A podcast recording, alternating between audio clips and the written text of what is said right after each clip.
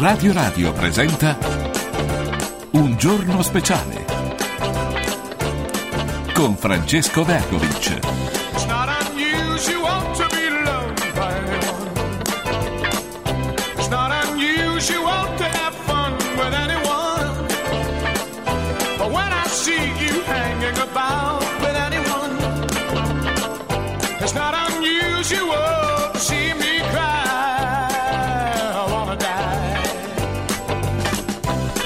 Marco Antonellis, direttore del Giornale d'Italia, con noi stamattina. Buongiorno a tutti. Marco, benvenuto. Buongiorno.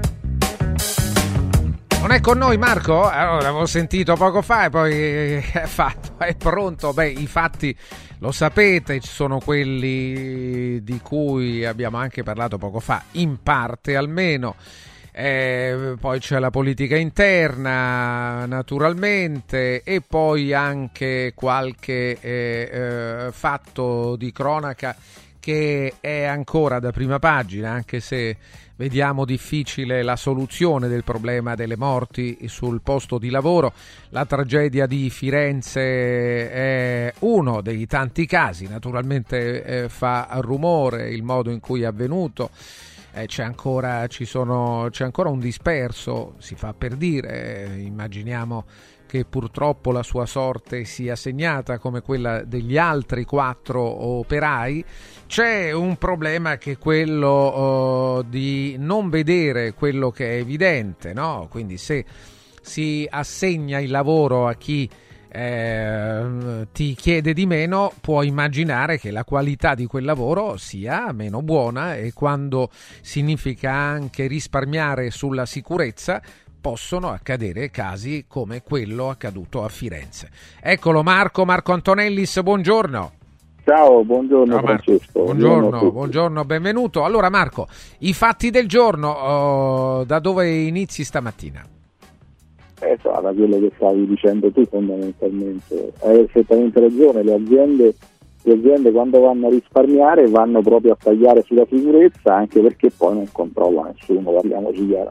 Non è nemmeno questione di leggi, il problema è che in Italia di leggi ce ne stanno pure tante, eh, solo che sono talmente tante che poi per un motivo, per- per superficialità, per inerzia o per tanti o anche per, per volontà poi dopo le leggi non vengono applicate o vengono applicate parzialmente o non come si dovrebbe. Questo è uno dei, dei casi. Io dico sempre il problema sono gli ispettori del lavoro che dovrebbero controllare di più ma non controllano. Ce ne sono troppo pochi rispetto alla mole di lavoro. Quindi tu puoi fare tutte le leggi che ti pare ma se poi non c'è chi le applica non risolverai mai il problema.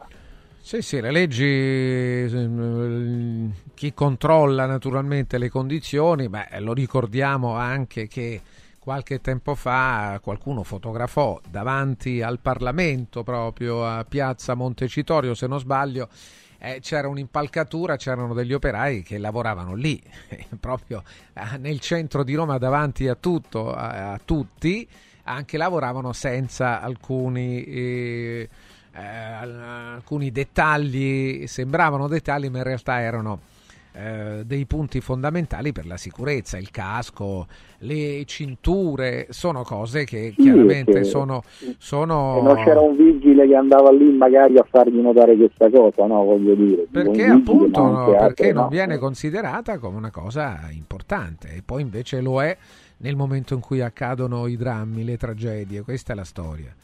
Purtroppo, insomma, no? Quindi questo sulle morti sul lavoro. Senti, vogliamo andare un po' a Navalny, eh, poi sentiamo, leggiamo le domande degli ascoltatori, sms e whatsapp 377 504 500 377 504 500 dai Marco beh, eh, che- cioè, cro- crona si potrebbe dire cronaca di una morte annunciata, si, sape- si sapeva che prima o dopo sarebbe, sarebbe finito così, insomma, quel, quel personaggio era evidente, quando ti trovi ad avere a che fare con regimi di questo tipo, gli oppositori, così come anche giornalisti che si ribellano, chiunque in quel tipo di società si ribella fa questa fine o, o ci va vicino, se non fai questa fine devi essere veramente molto fortunato, questo vale per la Russia oggi, vale anche per i dissidenti cinesi, stessa storia, vale anche per chi si oppone a certi Emirati, ricordiamoci quel giornalista finito chiuso in valigia, insomma, sai, sono tante cose che purtroppo è sempre un fatto di, come dire, di, di, di tipologia di stati, di, rispetto dei diritti umani, e, purtroppo oggi c'è, c'è su tutto questa sfida da autocrazie e democrazie, c'è su tutto e le autocrazie oggi si chiamano autocrazie, cent'anni fa si sarebbero chiamate eh, dittature, e, eh, purtroppo va così, quindi era tutto, era tutto, già scritto, d'altra parte se lo mandi là in Siberia a meno 50, uno già debilitato fisicamente, no, il messaggio qual è? Che lo vuoi ammazzare, c'è poco da fare, mi dile che ci giriamo attorno, insomma. Quindi tanti, finché ci sarà Putin, finché in Cina, in Cina e Russia non ci sarà, ma anche in Cina uno straccio una parvenza di democrazia, purtroppo chi si oppone a quei regimi finisce così, c'è poco da fare. Ancora domande per, parlano di Assange. Gianni dice e Assange eh, invece anche no, lui una situazione complicata. Assange non, l'ha, Assange non l'ha ammazzato nessuno. No, per fortuna no, certo. Per fortuna ti dico no, di più, se, fosse, se, se, se, Assange anziché rivelare i segreti americani avesse rivelato i segreti russi, Putin l'avrebbe già fatto fuori da un pezzo, magari avvelenandolo o cosa, insomma, quindi non facciamo il predicozzo su, su Assange, guardo in situazioni molto ma molto peggiori e non sono minimamente paragonabili. Tu pensa che sarebbe successo se qualcuno di Assange, ma anche con gli altri due o tre casi che ci sono stati, no, sempre, no, certo, nei confronti, certo. sempre, nei confronti, dell'America, se ci fosse un tizio che domani mattina si mette a rivelare i segreti dei servizi segreti russi, ma sapete che cosa gli fa Putin? Non mi venite a parlare di Assange per cortesia, altro che, altro che chiuso in ambasciata. Allora attenzione, Francesco, Francesco scrive eh, un altro qual, sì, sì, qualcuno mh, mm, ci avanza altri nomi. Eh, lei ha ragione, Antonellis, scrive Marcello, tuttavia un elmetto da lavoro per tornare alla questione delle morti sul lavoro si può acquistare già a partire da 10-15 euro. Credo che un operaio dovrebbe comunque procurarsene uno a prescindere dalla ditta che non glielo fornisce. È d'accordo o no sulla responsabilità sì, anche di chi lavora? Sì, non, c- non, c'è dubbio, è chiaro che poi le responsabilità eh, vanno condivise, non è solo questione della legge o di chi che sia, poi servono eh, delle buone pratiche che ognuno deve attuare sul proprio, sul proprio posto di lavoro, molti per pigrizia, per fretta, per superficialità o per ignoranza non lo fanno, però è anche lì dovresti avere il datore di lavoro eh, che che se ci sono delle regole da, da rispettare ti obbliga, ci dovrebbe essere intanto un datore di lavoro che controlla e che ti sprona a rispettare quelle che sono le regole di quel determinato mestiere, insomma, a prescindere che ti compra o meno il, il paschetto, però eh, non, non so più intollerabili atteggiamenti di questo tipo, forse potrebbe servire un inasprimento del del reato nella fattispecie, insomma, no? si parla della possibilità di introdurre l'omicidio sul lavoro. Ecco, questo potrebbe sicuramente essere un deterrente a fare maggiore attenzione, però ripeto, bisogna fare tanta prevenzione perché poi se intervieni dopo non è che la gente resuscita, quindi non ci fai nulla, va bene intervenire con le leggi, magari cambiare qualche reato, introdurre qualche reato nuovo, però se non c'è prevenzione, se non c'è la cultura della sicurezza, non serve a niente, perché là prima di tutto deve essere il singolo che deve, che deve sapere, che deve capire che è importante mettere il caschetto, anche se magari non gli va perché fa caldo o quello che ti pare. Poi deve, deve intervenire il datore di lavoro che sta lì, che controlla, che vede, e, e, dopodiché se non interviene nessuno ci dovrebbe essere l'ispettore del lavoro. Il problema è che, che che poi dice come devono essere eseguite le cose, che fa i controlli. Solo all'ultimo dovrebbe intervenire la magistratura, però come capite bene questa filiera non viene quasi mai, quasi mai attuata. Ancora domande, Marco Antonellis risponde sms whatsapp 3775 104 500 eh, vale anche per Mattei, per Moro, non solo nei regimi e torniamo alla morte di Navalny, Marco. Ah beh, è successo, certo, è successo anche, successo anche in altre situazioni, poi bisogna vedere sempre caso per caso, noi da queste parti abbiamo avuto più o meno un centinaio d'anni fa il delitto Matteotti che oggettivamente somiglia molto a questa situazione e poi c'è stato Mattei di cui non sappiamo come sia finita, anche Moro possiamo supporre come sia finita ma insomma non abbiamo certezze giuridiche fondamentalmente di alcun tipo, quindi di situazioni ce ne sono certamente tante, è chiaro che le dittature, i regimi autoritari, no, è più facile trovarle lì che non, che non nelle democrazie.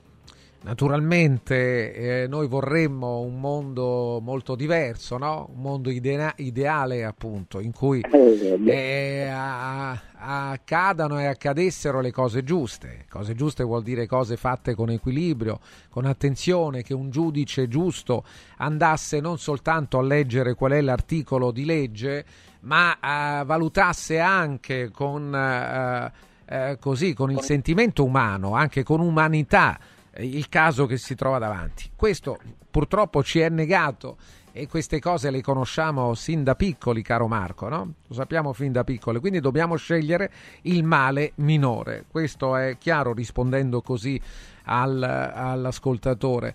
Eh, Antonellis, la situazione di Assange è vergognosa, bisogna avere l'onestà intellettuale di ammetterlo senza fare inutili confronti con Cina o Russia, scrive Claudio. Sarà anche, sarà anche vergognosa e probabilmente lo è, però eh, torno a ripetere, se qualcuno rivela dei segreti, dei segreti di Stato a quella maniera ed è tutto evidente che nella fattispecie l'America non la prenda bene, insomma, quindi sai, però ti ripeto, a parte invertite l'avrebbero già fatto sparire tranquillamente, non si starebbe a parlare di, non ci sarebbe stato nemmeno un processo per uno come Assange fondamentalmente. Ancora, eh, sì, qualcun altro parla di un altro argomento. Oh, eh, adesso ci arriviamo, eh, quindi la corruzione, controlli inesistenti o inefficienti a causa dello, della corruzione. Scrive un altro ascoltatore, i controlli sul lavoro. Ci sono mille ispettori, un altro messaggio dice guardi Marco che ci sono appena mille ispettori su tutto il territorio nazionale. Eh, nessuno parla, con mille ispettori come puoi fare i controlli dappertutto? Appunto, ma, non, ma mille ispettori ma non li fai nemmeno a campione, cioè stai meno del, del minimo sindacale, non, fondamentalmente non ti servono a niente un, ha cercato un pochettino di, di, assumerne il governo Draghi l'altra volta e poi che poi sono le assunzioni di cui si sta vantando adesso il governo Meloni, ma in realtà sono le assunzioni degli ispettori del lavoro fatte da Draghi. Ma per il resto buio più assoluto, comunque non sono sufficienti, non risolvi così il problema. Poi eh, qualche genio italico ha introdotto gli appalti a cascata, anche lì giusti, sbagliati, però di sicuro pure lì costringi le ditte a risparmiare e non è, non è, un bene perché poi pur di prendere l'appaltuccio vanno a risparmiare su tutto, poi vanno a risparmiare sulla sicurezza perché tanto sanno che i controlli non arriveranno mai fondamentalmente a questo, no? Ancora Marco Antonellis, eh, Sergio dice buongiorno Antonellis, credo che il problema sia anche culturale. Molti non hanno oh, oh, conoscenza cosa sia il lavoro con gli operai, non sono datori di lavoro. Invece di introdurre sanzioni si potrebbero introdurre incentivi economici eh, con eh, l'obiettivo di ridurre le vittime di infortuni. Servirebbe anche tanta formazione sì, è certamente certo. anche un problema culturale, manca la formazione, vai a fare l'operaio senza alcun tipo di formazione, le ditte non si formano, gli incentivi da questo punto di vista sono sempre pochi, il problema è complessivo, il punto vero è che qua parliamo di mille morti circa all'anno, quindi fate un po' la media al giorno, e non c'è finora un governo degli ultimi anni che abbia preso di petto la situazione. Questa è una situazione che va presa di petto, vanno fatti degli interventi strutturali sulla formazione, sul numero degli ispettori, cioè qua bisogna fare un reset e cambiare tutto su questa lezione perché mille morti all'anno è veramente una cosa intollerabile da qualsiasi, da qualsiasi punto di vista, però nessuno va a prendere di petto la lezione.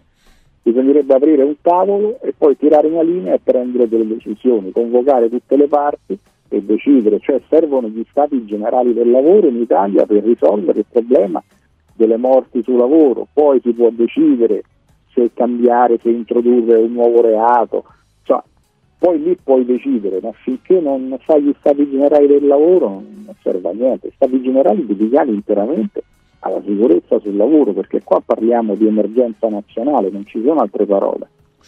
E Marco dice, caro Antonellis, mettiamo che la Nato faccia entrare subito l'Ucraina nella Nato. Che cosa accadrebbe?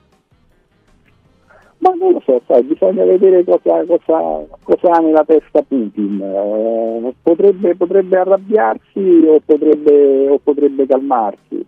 Perché poi sai, Putin eh, ha un modo da fare ha un modo di fare che ricorda quello dei bulli e quindi sai se tu al bullo gli fai capire che non accetti i soprusi il bullo normalmente, normalmente si calma e se ne va. Ma il bullo, il bullo approfitta se ti vede debole. Se ti vede forte il bullo, il bullo non, non, alza le mani. Quindi bisogna, bisognerebbe capire un attimo. Non è detto che sia, che sia una mossa sbagliata. Molto probabilmente se nel 2008 la Germania non avesse bloccato la Merkel, amicissima di Putin, non avesse bloccato l'ingresso dell'Ucraina nella Nato, forse chissà, forse Putin non si sarebbe permesso di, di invadere il territorio e poi Putin ragiona solo con rapporti di forza, quindi non è detto che sia un male l'ingresso nella Nato, probabilmente se nel 2008 avessimo fatto entrare l'Ucraina nella Nato così come è successo in precedenza per altri paesi, probabilmente Putin non avrebbe osato oltrepassare il confine.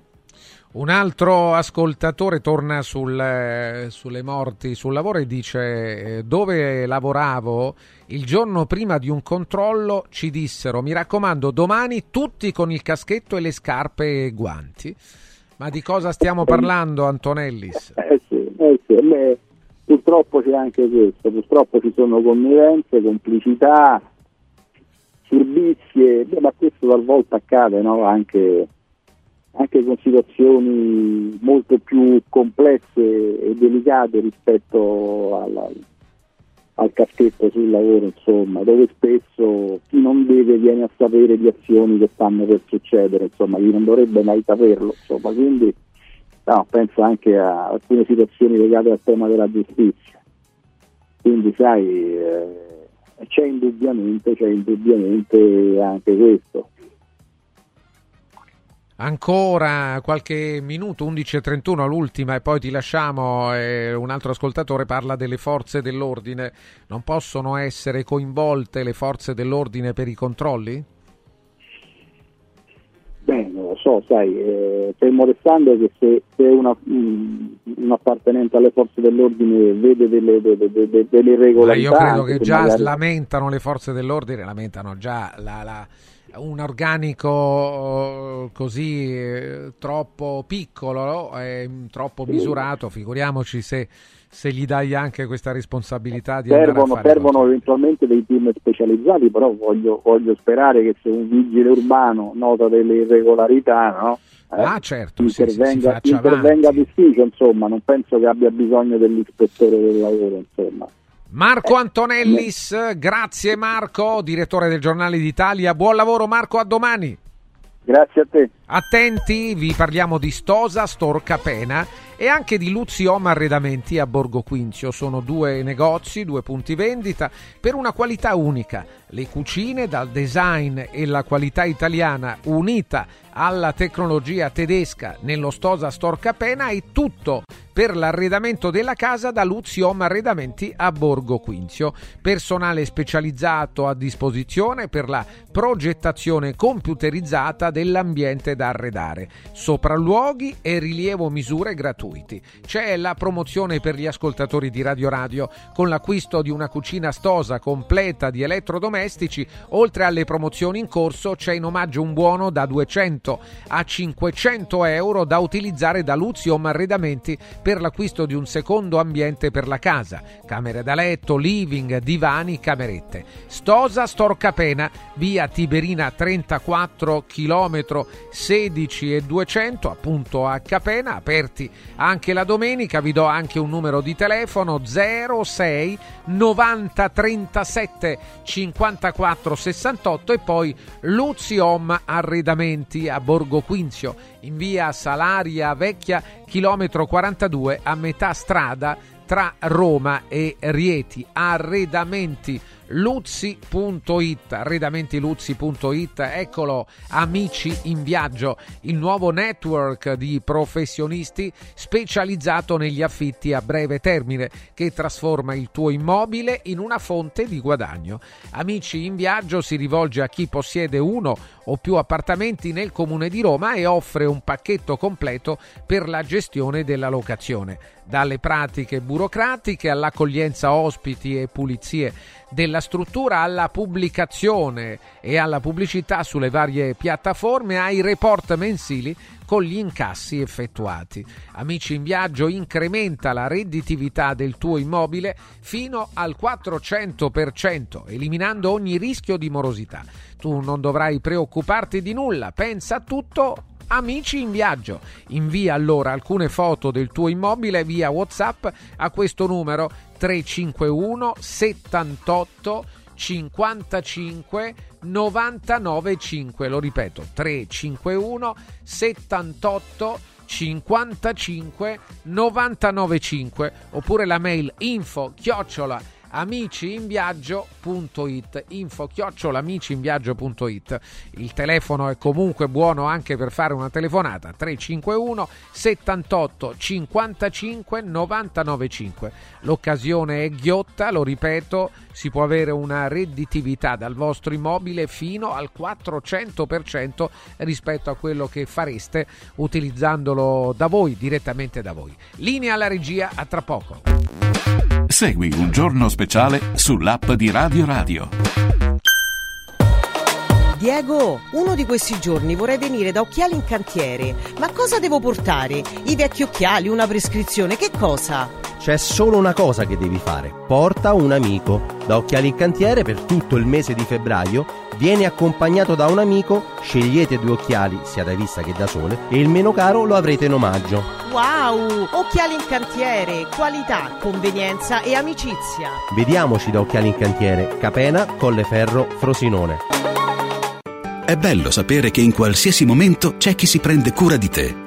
Villa Mafalda c'è sempre. Per la salute della mia famiglia mi affido a Villa Mafalda, dove è possibile eseguire tutte le prestazioni mediche di cui abbiamo bisogno 24 ore su 24, dalle visite con i migliori specialisti agli esami diagnostici fino alla chirurgia. Villa Mafalda, la tua clinica privata polispecialistica nel cuore di Roma. Villa Mafalda è in via Monte delle Gioie 5. Info e prenotazioni su villamafalda.com. Convenzionata con le maggiori compagnie assicurative. Una speciale convenzione è riservata agli ascoltatori Radio Radio. Amici in Viaggio è il nuovo network di professionisti specializzato negli affitti a breve termine che trasforma il tuo immobile in una fonte di guadagno. Amici in Viaggio si rivolge a chi possiede uno o più appartamenti nel comune di Roma e offre un pacchetto completo per la gestione della locazione. Dalle pratiche burocratiche all'accoglienza ospiti alla pubblicità. Invia alcune foto del tuo immobile su WhatsApp al 351 78 55 99 5 o a info chiocciola amiciinviaggio.it oppure chiama il 351 78 78 55 99 5. Affida il tuo appartamento ad amici in viaggio e inizia a guadagnare da subito. Quando il design incontra tecnologia e funzionalità, nasce nuova T-Cross. Venerdì 23, sabato 24 e domenica 25. Valentino concessionaria Volkswagen presenta nuova T-Cross. Bella da vivere. E su oltre 1000 auto usato certificato, incentivi Valentino fino a 2000 euro. 23, 24 e 25 con Francesca Ruocco Official DJ, eventi e street food gourmet in via Tiburtina 1097, via Prenestina 911, via Tuscolana 1233, via Paisiello e Largo Lanciani. ValentinoAutomobili.it Ehi, hai sentito che da Arte Arredamenti sono iniziati i saldi? Sì, e gli sconti arrivano fino al 60%. Tante cucine, camere da letto, divani, armadi e tanto altro questo mese sono scontati del 60% e in pronta consegna. Trasporto e montaggio sono gratuiti, non li paghi. Vieni nei 5 grandi punti vendita Arte di Roma e approfitta dei grandi saldi di questo mese. Cerca il punto vendita più vicino su arte.it. Arte con l'H davanti. Guarda, anche qui una ravioleria dumpling bar. Ormai le trovi in tutta Italia. Entriamo, il pranzo è servito. Mmm, sono buonissimi, di qualità e pluripremiati. Eh sì, grazie al franchising 2.0 del dumpling bar, anch'io ho potuto aprire la mia ravioleria. È facile, completamente gratuito, include formazione dello chef Gianni Catani, rinnovo di menù periodico, scelta e addestramento del personale, pubblicità. Ho chiamato il numero 344 06 58 913 e il mio sogno si è realizzato. Chiama anche tu o vai su dumplingbar.it. Voglio raccontarti una storia. Erano gli anni 60. C'era una bottega a Roma in cui si facevano i materassi a mano. Ogni volta che ci passavo mi fermavo a guardarli lavorare e pensa, oggi su uno dei loro materassi ci sei seduta sopra. Ruega Materassi Tradizione e Innovazione per il tuo comfort. Materassi selezionati dei migliori marchi e decine di letti personalizzabili perfetti per ogni esigenza e stile. Scopri i nostri 5 negozi e come contattarci su ruegamaterassi.com. Posso saltare un po'? Spalanca le finestre a un futuro più verde. Scegli gli infissi di qualità Modual. Quest'anno festeggiamo 40 anni di attività, ma il regalo te lo facciamo noi. Un finanziamento a tasso zero in 20 mesi e fino a 50.000 euro.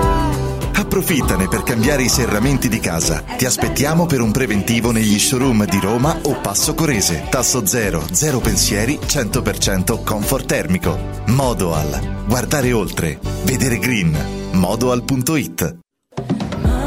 Questa è la musica che ascoltate altrove, però provate a girare sui 104.5, c'è una frequenza madre, ma c'è anche il canale digitale terrestre 253 su Radio Radio, c'è anche un'applicazione superba dove ascoltate altra musica.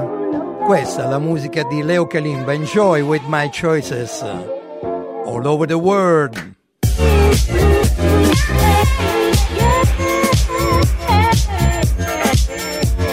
Music Provocateur.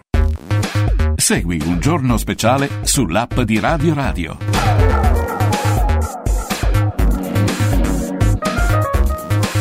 Giorno speciale, il giorno speciale di Radio Radio, Francesco Vergovic alle 12.05 parte Show Food.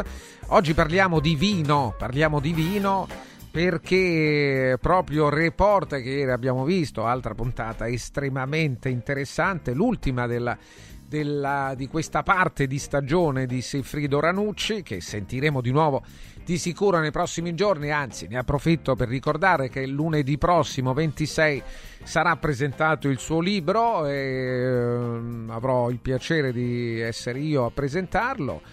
È un libro che già funziona molto bene, che racconta anche la storia, eh, la sua storia personale legata al suo lavoro.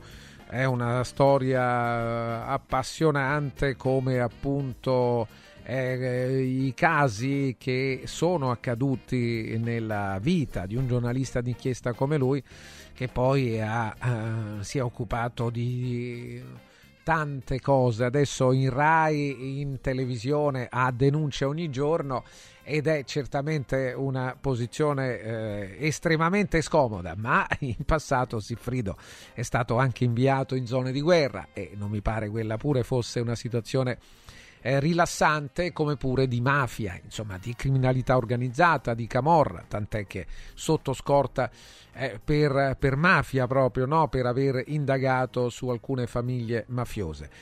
E, tornando a Report, proprio ieri si parlava di eh, vino, si parlava di vino, eh, si parlava eh, di un argomento che interessa eh, molti di noi, perché noi abbiamo una trasmissione che eh, parla di enogastronomia e sapere comunque eh, che eh, se questo è il rischio che eh, i vini si stanno omologando oh, troppo e quindi si assomigliano troppo, eh beh, certamente se fosse così e se dovesse poi la situazione continuare così porterebbe a una, a una deriva terribile naturalmente, no? quella appunto di eh, non riconoscere più la varietà, la qualità anche di un prodotto come il vino. Ieri sera puntata speciale proprio perché a chiusura di una parte di stagione, eccolo, ne approfittiamo, Siffrido Ranucci con noi. Siffrido, buongiorno. Ciao, ciao, buongiorno. Ciao. Siffrido, anche ieri puntata di grande intensità, inchieste estremamente interessanti e poi eh, volevo soffermarmi, visto che tra poco noi eh, ci lanciamo sul food, sull'enogastronomia, e parliamo di vino. Eh, l'inchiesta di report sul vino, sull'omologazione del vino, sui lieviti. Siffrido, ci racconti un po' allora i punti forti di questa inchiesta, di questo servizio? Eh, l'inchiesta, firma di Emanuele Bellano, ha voluto in qualche modo uh, riprendere l'argomento che avevamo trattato a dicembre, che aveva creato le, le reazioni ministro Lollobrigida. E questa volta abbiamo fatto i nomi di chi si comporta in maniera uh, scorretta, sarà sempre uno su uh, non so quanti, quanti viticoltori ci sono, però eh, abbiamo analizzato delle criticità che sono nella filosofia, nell'approccio di molti produttori di vino. Eh, il male secondo noi è mh, la tanta produzione di vino, perché se tu spingi talmente tanto per produrre vino, vai sopra i 400 quintali a ettaro, sfrutti il terreno, eh, lo impoverisci alla lunga e il terreno si impoverisce da un'uva, un acino privo di personalità, ecco là che sei costretto a mettere dei lieviti. Adesso al di là di quello che ci dicono, perché abbiamo ricevuto anche questa mattina delle critiche ehm, dicendo che ci sono degli errori dentro, ma vorrei capire nel merito quali sono gli errori, perché eh, qui eh, subiamo degli attacchi generali. Noi abbiamo mostrato nello specifico qual è il problema. Ci sono delle multinazionali che vendono dei, in tutto il mondo dei lieviti che promettono di dare un sapore, produrre un corpo laddove non c'è e quindi evidentemente se vendono qualcuno li comprerà questi lieviti perché eh, altrimenti non farebbero questi fatturati così impressionanti queste multinazionali. Eh, e servono sì. questi lieviti per fermentare il, l'uva, farla diventare vino, perché come ci ha spiegato in maniera sintetica ma molto chiara eh, Cotarella, che è uno dei enologi più importanti forse che abbiamo Riccardo Italia, Cotarella, cioè, sì, sì, certo. sì, e- e il, il percorso del vino naturale è quello eh, di un'uva che o te la mangi oppure diventa aceto. Se vuole diventare vino deve intervenire l'uomo. Come interviene l'uomo? È utilizzando dei prodotti eh, più o meno naturali, più o meno in quantità, ma insomma questo. Poi se devi fare un vino che eh, rientra nei disciplinari devi stare attento a determinati accorgimenti. Noi che cosa abbiamo denunciato? Eh, che ci sono questi lieviti che vengono fatti da queste multinazionali che promettono di dare corpo, sapore laddove non c'è più.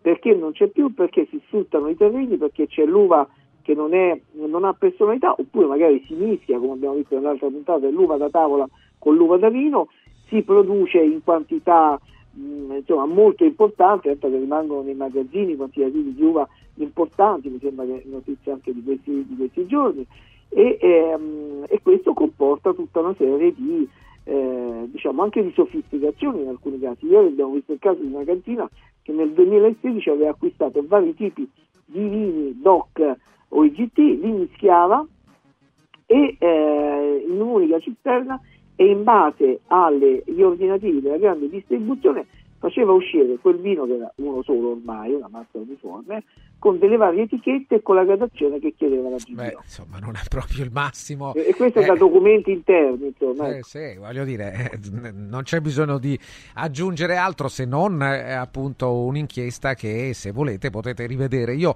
eh, saluto Siffrido Ranucci, ricordo, lo faremo anche prima di lunedì prossimo, che lunedì prossimo 26 febbraio alle 18.30 nella libreria Nuova Europa I Granai, una libreria dove avvengono incontri, appuntamenti di certo rilievo, c'è eh, eh, l'ultimo libro di Siffrido Ranucci, La scelta, che avrò il piacere di presentare alle 18.30. La scelta, edito da Bompiani, un libro che sta, Bompiani, che sta volando. Grazie Siffrido, Eh, ci sentiamo prima di lunedì allora, grazie a te. Grazie, ciao, ciao. ciao. Le 11.47 minuti, 11.47, noi ripeto, torniamo sul vino alle 12.05 perché è naturale, non bisogna allarmarsi più del dovuto, nel senso non vale per tutti i vini, non vale sempre, ma eh, certo bisogna stare attenti, ci teniamo tanto alla produzione italiana, al vino italiano, ai prodotti in generale italiani,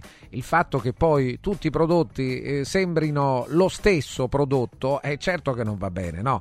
Eh, devono avere la loro identità, il famoso terroir, per esempio, di cui i francesi eh, si fanno vanto, eh, vale anche per noi. Un, un Montalcino non può essere uguale naturalmente ad un prodotto di, non so, pugliese. Sono terre diverse, territori diversi e devono avere eh, anche un valore, un sapore, un modo in cui vengono realizzati. Fulvio Abbate con noi. Fulvio, buongiorno.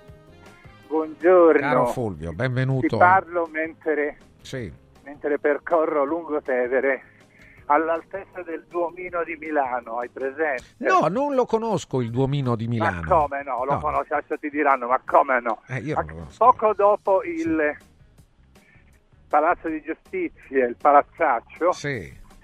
C'è una chiesa. prima, Sì. eh, diciamo, considerando il, sen- il senso di marcia, c'è un Duomino gotico simile Ah, al sì. Duomo di Milano. Ah, capito. che custodisce le prove, il museo con le prove dell'esistenza del purgatorio. Ah. E, e tanti anni fa c'erano dei Vespasiani qui in prossimità della- eh, delle aule di giustizia, quando il tribunale era lì, e qualcuno aveva scritto contro un avvocato delle frasi ingiuriose. Sì, sì, sì. esattamente, avvocato, non ti dico il cognome, l'ho affamato di cazzo al culo. Quindi c'era da immaginare Mamma mia, diciamo, delle cause. Ci delle dai cause sempre che- delle perle, Fulvio. Ma non eh? c'è più, era- erano Eh. questi Vespasiani di cemento Sì. precompresso Sì, sì, eh, che erano stati installati alle- in epoca Littoria. Eh, che, che- che Ah, periodi. pensa, eh, che periodi Sì, nostalgici. Pensa che io ho una pubblicazione che indica tutti i Vespasiani di Roma. Ah, questo è Eh, bello. Io stavo per eh, chiedertelo. se- se- senza editore, lo cito nel mio libro su Roma. Sì. I c'erano Vespasiani di Roma, ma dove lo trovi? Dove, dove... No, no, no, era- guarda, non c'era neanche l'editore, un piccolo editore, un piccolo volumetto che trovai in, in una libreria, su una bancarella, Tutti i Vespasiani di Roma. Sì, che, che non esistono più, ovviamente. c'erano, Ce n'era che un c'erano. altro abbastanza celebre sotto via degli Zingari. E un altro ancora eh, nei pressi di Santa Cecilia a Trastevere, eh, dove si nasconde il Balilla dopo aver tentato in accattone di rubare i salami dal, dal- dal- da- dal- eh, da quel camion che lì. Poi tenteranno il furto a via Franklin a Testaccio e, e lì poi muore a Cattone sul ponte Testaccio pronunciando la frase finale ah mo sto bene Ecco, e il Balilla con gli schiavettoni si, si- si fa il segno della croce A Cattoni mi fai venire in mente uno dei, eh, dei protagonisti della banda della Magliana che veniva chiamato così a Cattone proprio per la Sì. sua passione, no? per Eh, il film sì. di Pasolini. Questo non lo so credo Sì, si sì, sì. Mancini Mancini, sì, sì, è lui, è lui, è lui, eh. esatto. ma credo ci siano due Mancini uno è deceduto di recente No, quello, vi- quello ancora in vita, quello in Quello vita, ancora quello in vita, sì, sì, è lui. sì, sì, sì. È E lì interessante, vicino sì. c'è anche il palazzo dove è stato girato il più bel film interpretato da, da, da- da Stefania Sandrelli. Io la conoscevo bene, Beh, di Antonio Pietrangelo, un piccolo capolavoro, un, un capolavoro. Vabbè, abbiamo esaurito la Fulvio, parentesi. come al solito, ha anche questa caratteristica che si muove spesso a piedi per No, Roma. no, no, non mi muovo spesso a Vabbè, piedi. sì, lo fai No, con no, piacere, a per- volte, adesso vado a piedi perché devo andare da una parte ed ed era complicato prendere la macchina. Eh, vabbè, facciamo però- retorica. No, non facciamo retorica, ma non è retorica per dire che conosci Roma anche nei dettagli, questo è, è chiaro, è proprio di chi, eh, oltre alle conoscenze che hai, poi ci vai pure di Eh. persona, no? Roma va, va affrontata in questo modo. Non si può sfuggire ad una domanda eh, che ti fa Carlo eh, sul- sulla morte di Navalny, vuole il tuo parere su E il quest'uomo? mio parere è che lo hanno ammazzato, molto semplicemente. E, e adesso, diciamo, questi infami propagandisti russi, putiniani, sostengono che sia stato il- la CIA, l'Occidente. Attenzione, eh, vabbè, eh, un altro eh, ti dice rispetto ai, ai Vespasiani, un Vespasiano Marcello, eh, che lo scrive unico e irripetibile Fulvio, in realtà un Vespasiano a cielo aperto a Roma è rimasto ed è la stazione Termini.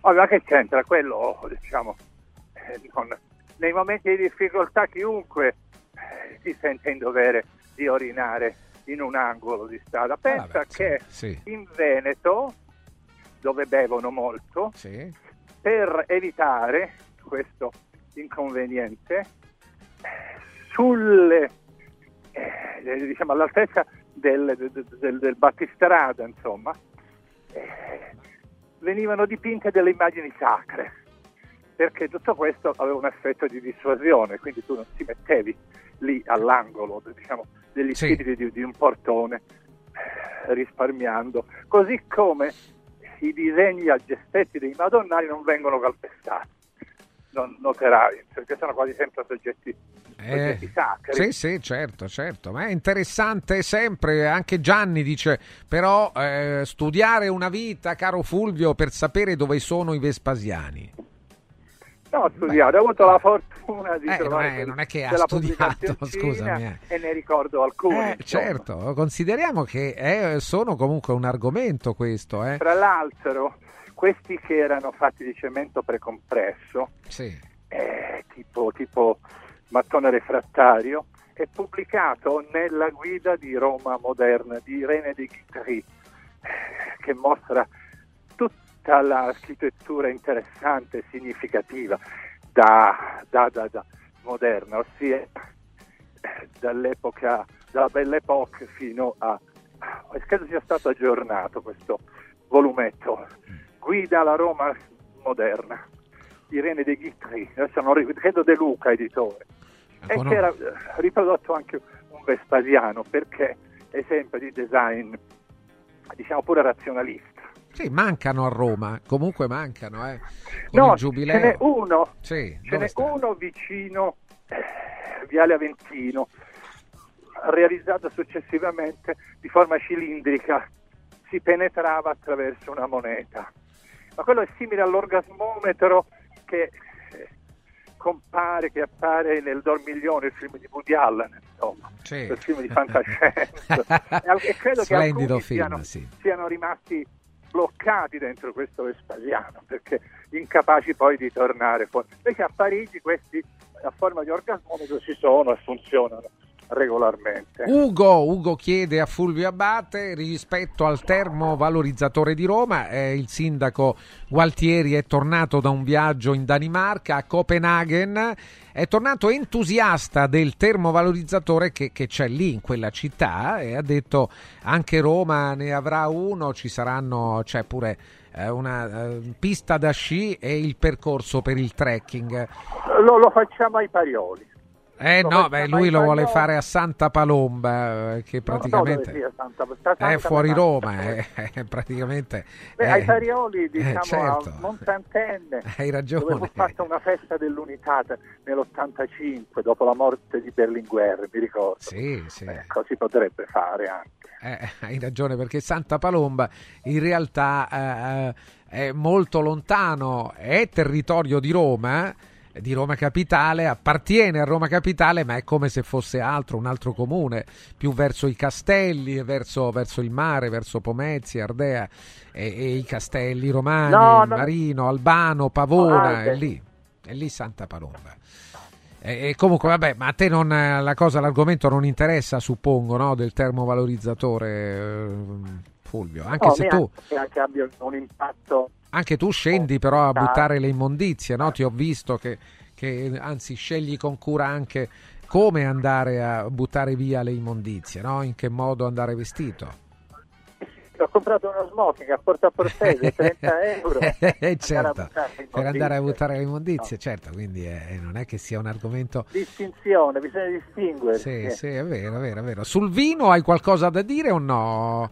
Noi no parleremo... non sono bevitore però mentre tu ne parlavi mi tornava lo scandalo del vino al metanolo. Ah, ma sì, Di allora, sì, di, tanti anni fa. tantissimi anni fa per Sì, sì.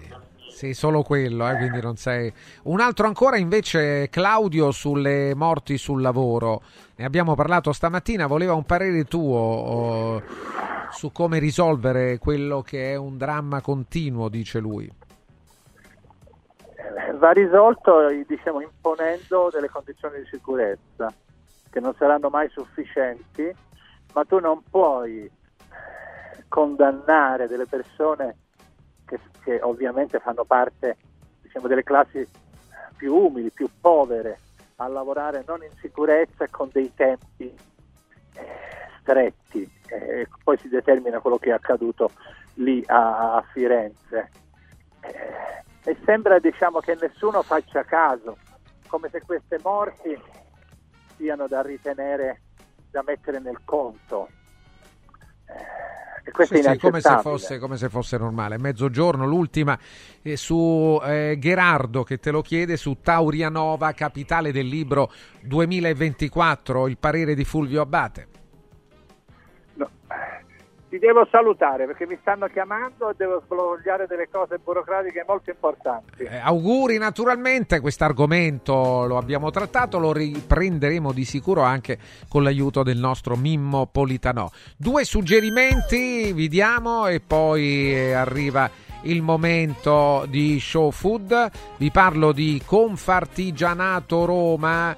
Eh, Confartigianato Roma, attenzione perché stiamo parlando di un aiuto alle imprese per rendere la vostra impresa più sostenibile. Confartigianato Roma rende la vostra impresa a prova di ambiente, effettuando una prevalutazione del grado di sostenibilità della vostra azienda secondo i criteri ambientali, sociali e di governance fondamentali per agevolazioni su prestiti e finanziamenti. Verificate con Confartigianato Roma i vostri parametri ESG eh, per rendere il vostro business più sostenibile. Oltretutto ci sono dei fondi, lo sapete, che possono essere eh, presi, a cui possono accedere solo le imprese sostenibili. E allora fate in maniera di esserlo un'impresa sostenibile con l'aiuto proprio di Confartigianato Roma.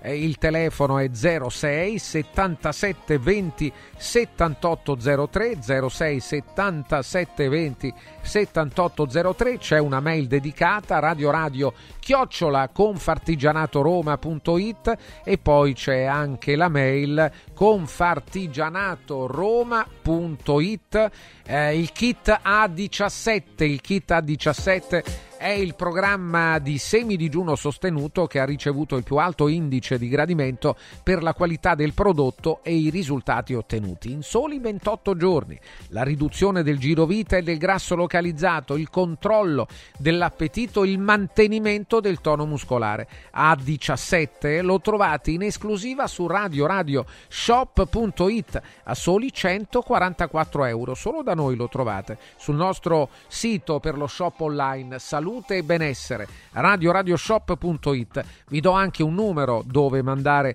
messaggi, anche per ordinarlo se non volete farlo attraverso il sito. Il numero è 348 59 50 222 348 59 50 222 Segui un giorno speciale sull'app di Radio Radio.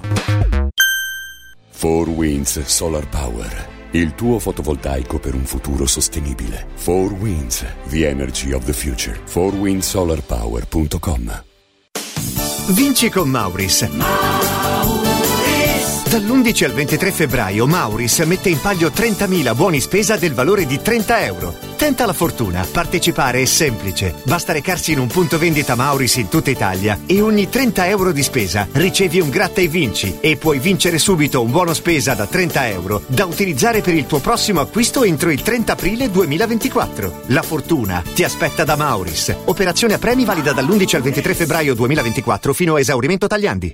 Riscopri l'importanza e la bellezza di un sorriso sano e splendente. I dentisti di Solo Sorrisi sono a disposizione per la salute e la bellezza della tua bocca.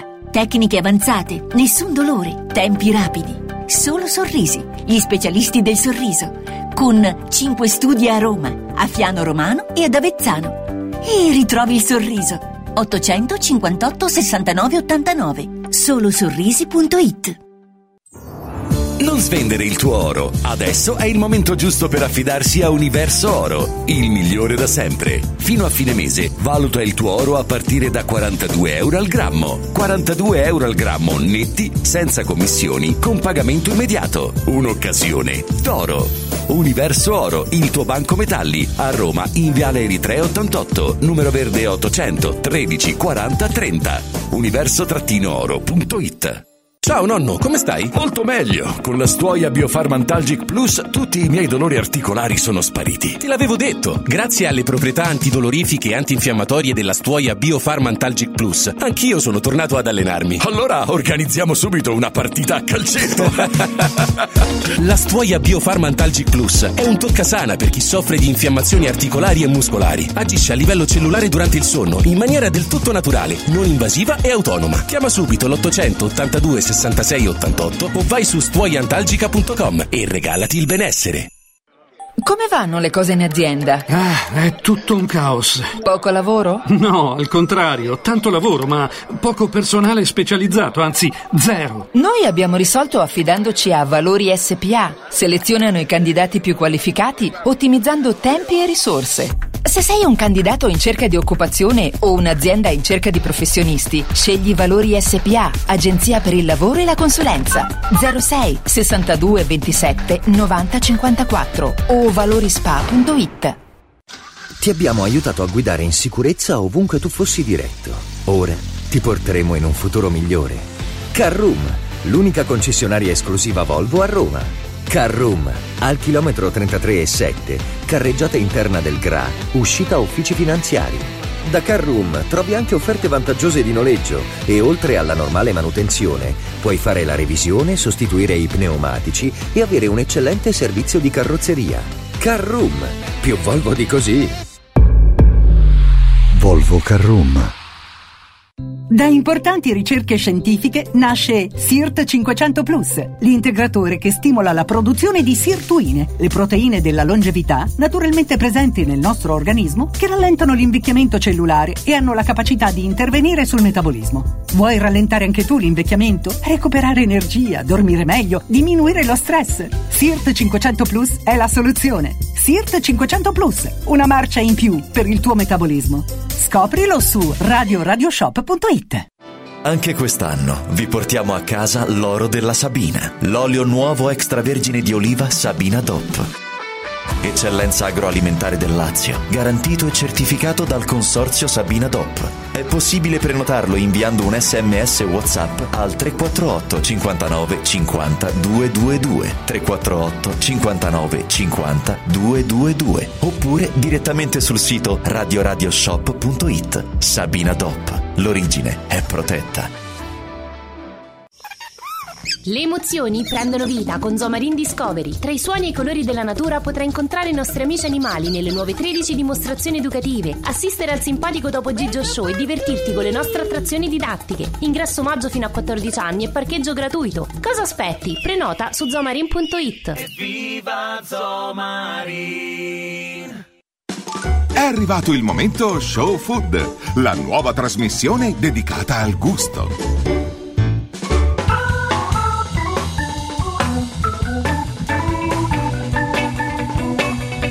Ci siamo, eccolo, oggi è lunedì, è il 19 febbraio, mezzogiorno 7 minuti. Eccolo il gruppo Enrico Camelio, buongiorno Enrico, benvenuto. Buon lunedì Francesco, Enrico, buon lunedì. buongiorno. Come stai? Bene, Che bene, non te lo bene. chiediamo mai, tu lo chiedi sempre a tutti e non te lo Ma non ha interesse, a nessuno interessa no? il mio stato di salute, Enrico. Parliamoci chiaro, dai, andiamo oltre. Igles Calma. Corelli, il nostro super chef. Igles, buongiorno.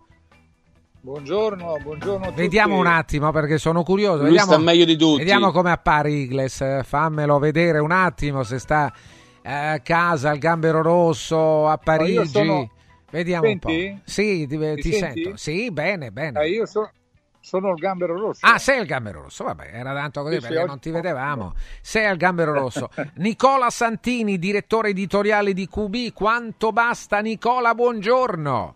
Buongiorno. Eccolo, la voce è la Ciao, sua. Nicola. Nicola ormai Sono io, ospite eh, fisso eh, nelle mattinate di Uno Mattina in Rai, o sbaglio? Vado abbastanza spesso perché mi trovo molto bene, sono- ci sono degli ottimi padroni di casa e degli autori straordinari. Di cosa parli in particolare, eh, Nicola? Guarda, eh, io parlo molto ehm, del- ovviamente de- della parte relativa al Galateo e quindi le domande, risposte curiosità eh, sulle abitudini e chiaramente la parte della tavola è quella che prevale perché se si pensa al Galateo si pensa eh, quasi sempre alla tavola, eh, mescolando le abitudini e le regole dell'etichetta con eh, i saperi e i sapori del territorio. Eh, ieri sono stato a Uno Mattina in Famiglia, ho raccontato eh, di Duino Aurisina che è come sapete il mio luogo di adozione e ho raccontato come si preparava la pasta al pomodoro quando il pomodoro era ancora una pianta ornamentale soltanto e lì da quelle parti già sapevano come lavorare il materiale. Eccolo qua Nicola Santini, Enrico, la puntata di Report, Enrico Camelio è Sì, un sì. abitué di, di Report per Siffrido, quando si parla di ristorazione eh, eh, dà il suo contributo in termini di conoscenza del, del settore. Si è parlato molto di vini, del rischio dell'omologazione dei vini e cioè alla fine anche magari sotto casa mia se ci metto la persona giusta con i lieviti giusti e la chimica giusta, posso fare un, un vino, un buon vino, ma magari uguale a, quello di tanti altri e lì si perderebbe naturalmente quello che è il territorio, il terroir. Che ne pensa Enrico Camelio? Poi andiamo da Igles. Pensa che, pensa, penso male, Francesco. Penso male. Ormai siamo quasi diventati dei, dei robot. Se, se fosse veramente così sarebbe, sarebbe triste. Ti dico la verità. Ci sono anche tanti fenomeni della ristorazione. Tanti clienti ormai pensano di essere chef, cuochi, sommelier, pasticceri. Tu entri lì, vado. Tanto vado ami- con tanti amici, vogliono tutti fare i, fe- i fenomeni. E insomma, questo è un problema. Però se fosse così, eh, Francesco sarebbe addio alla ristorazione, addio alla qualità. Tu pensa che uno spende 400 euro di vino, però uno di, di 15 euro è lo stesso. Non lo so. Io una cosa che trovo, soprattutto sui vini bio, io non, non- non riesco a berli, quindi per me- quelli per me sono tutti quanti uguali. Non so se è mia ignoranza o se è proprio così. Addirittura dici tu, Igles Corelli, Sì, sì. Igles, sentiamo l'opinione dello chef. Ma il grande vino lo fai solo in un territorio vocato, non è che... Quindi la chimica non riesce a combattere, a battere questa, Allora- questa allora- verità, dici tu. Allora, intanto eh, non è fuori legge, quindi si- eh, certi no, lieviti certo. si possono, Certo, si possono utilizzare. Cioè, tu pensi nelle, nelle- nelle valli dell'Emilia Romagna, tirare fuori un grande vino sarà quasi impossibile, no? Quindi in qualche modo eh, viene, viene- viene ai- aiutato, insomma, ecco, quindi non vedo tutto questo. Intanto i grandi vini sono grandi vini in funzione del territorio, quindi quando uno ha il terroir giusto, lì si fanno dei grandi vini. altrimenti è un piccolo aiuto, ma soprattutto nel eh, processo di lievitazione dall'inizio alla fine a portare a casa un vino che non, che non faccia male. Ecco, quindi non stiamo parlando di, di metanolo No, no, di, no, no, o di- no, o no. di chimica di sintesi, insomma. No, no, questo no, questo no, non stiamo parlando di queste, però di questo ah, ho visto che anche il Gambero Rosso eh, contrasta la- la- l'inchiesta di report eh, eh, Igles e dice... Eh beh, eh beh, scusami, ma gli interlocutori chi sono? Uno che era di reporter prima e l'altro è uno che fa vino da eh, dieci anni. Cioè non è che hanno intervistato, io da ignorante perché io di vino ne capisco poco, però non è che hanno intervistato i vecchi contadini, i vecchi produttori. Hanno preso due persone che, vabbè, insomma, uno era un allenatore, l'altro eh, lavorava per report, di conseguenza è un po'... È scettico Igles, è scettico. Sì, sì, Sì, sì. Sono di queste cose un po' spot, eh, giusto per fare cassette, insomma. Chiamiamo Sigfrido, Francesco. No, beh, era con noi poco fa. Eh, chiamiamo prima di Nicola, eh, la ringraziamo per essere con noi perché è stata avvisata all'ultimo minuto. Eh, Rossella Macchia, general manager di Poggio Le Volpi e Masca del Tacco. Oh, Rossella, buongiorno, benvenuta. Buongiorno a tutti, ben trovati e grazie per avermi ospitato. Ah, ma con molto Io, piacere. o- ovviamente- Ricorriamo a te. Sì, che ci no, dici? tu? ovviamente non ho seguito Report, è una di quelle trasmissioni che seguo quasi per, per critica e contrasto, nel senso che a volte dissento da ciò che dice. Adesso, premettendo che io non sono Ah, enologo, premettendo che non sono enologo, però vivo il mondo del vino perché vivo la nostra realtà produttrice grazie a Felice Mergè che è l'enologo, l'imprenditore. Quindi da un punto di vista di massima tecnica ed enologica è relativo per me dire si mette in questo momento, eh, si mette nell'altro. Però parlando dei lieviti, o meglio parlando dal punto di vista enologico Sì. e vitivinicolo a livello produttivo non esiste il piccolo chimico. Bisogna far luce e dire al conduttore Sigfrido che il piccolo chimico è un gioco, non esiste il piccolo chimico nella produzione Esatto. del vino. L'utilizzo dei lieviti, che come dice lo chef è consentito, come sono consentiti l'utilizzo dei pesticidi, a norma di legge, consentiti secondo la legge, i trattamenti secondo legge, un numero di trattamenti consentiti, non è morto nessuno né morirà oggi né domani. Il lievito non rende il vino omologato, non omologa il vino. Il lievito, questi sentori di frutta gialla, pesca, limone e quant'altro, cosa che hanno detto ieri, facendo anche i nomi di multinazionali, che se esistono vuol dire che possono esistere non solo a livello commerciale, ma è consentito dalla legge. Il lievito enfatizza quello che è la tipicità, il tipico di una determinata uva, dalle quali attraverso le tecniche di vinificazione e rispettando il terroir è possibile da un terreno vocato produrre grandi vini. Quindi hanno parlato di Amarone, più che possiamo dire qualsiasi nome del vino. Hanno visto, hanno fatto proiettato delle immagini di un eh, lievito di cui parlava Trebbiano, il Trebbiano, secondo di che tipo di che Trebbiano sia, la buccia conferisce a quello che sarà il vino, perché il vino è il risultato finale di una fermentazione, quindi il contatto con le bucce al mosto. Le bucce degli acini hanno le proprietà poi che si risentono del vino. Il lievito non fa altro che eh, enfatizzare le proprietà dell'uva, ma se l'uva non si sa perché, cosa che non credo neanche sia possibile, non sa di nulla, non è che si ottiene il miracolo che dall'acqua si fa diventare vino. Vino è tale perché l'uva ha determinate caratteristiche che con il lievito vengono enfatizzate. È come un bambino che va a scuola, nonostante la mamma a casa lo insegni a scrivere, la maestra gli dà dei supporti per poter scrivere bene, leggere bene, sapere le tabelline, sapere l'alfabeto. Questo è... Rossella Macchia, eh, molto chiara Rossella, molto chiara, molto, molto. Aspetta però perché non è Eh, finita, eh, perché Eh, qua. Enrico poi faceva una domanda specifica che è interessante secondo me, è molto interessante, però tra poco ci arriviamo. Prima Nicola Santini. Nicola, eh, sentiamo Sì. la tua posizione su questo. Eh, no? sì, allora, intanto questo, anch'io non sono un enologo e non ho idea, però eh, conosco i meccanismi della televisione, forse un po' di più, e, eh, e c'è da dire che tante volte, e questo, a questo mi raggancio a quello che ha detto Igles prima, ovvero parlava della tipologia di interlocutori che sono stati eh, sentiti, ci si dà un obiettivo che è quello di dire oggi parliamo di questo tema e eh, l'obiettivo deve essere raggiunto. Quindi eh, che cosa si fa? Si va a selezionare chi è in grado, ha voglia e è interessato a sostenere un certo tipo di tesi invece che un'altra. Ora, io sono d'accordo su tutto quello che dite, dove il territorio chiaramente fa una grandissima parte, che dall'acqua non si passa al vino se non c'è tutto e soprattutto però mi interessa a livello di comunicazione specificare una cosa. Quando voi dite però è legale, quindi il fatto che sia legale sembra il passepartout, il green pass con il quale si fa qualsiasi cosa.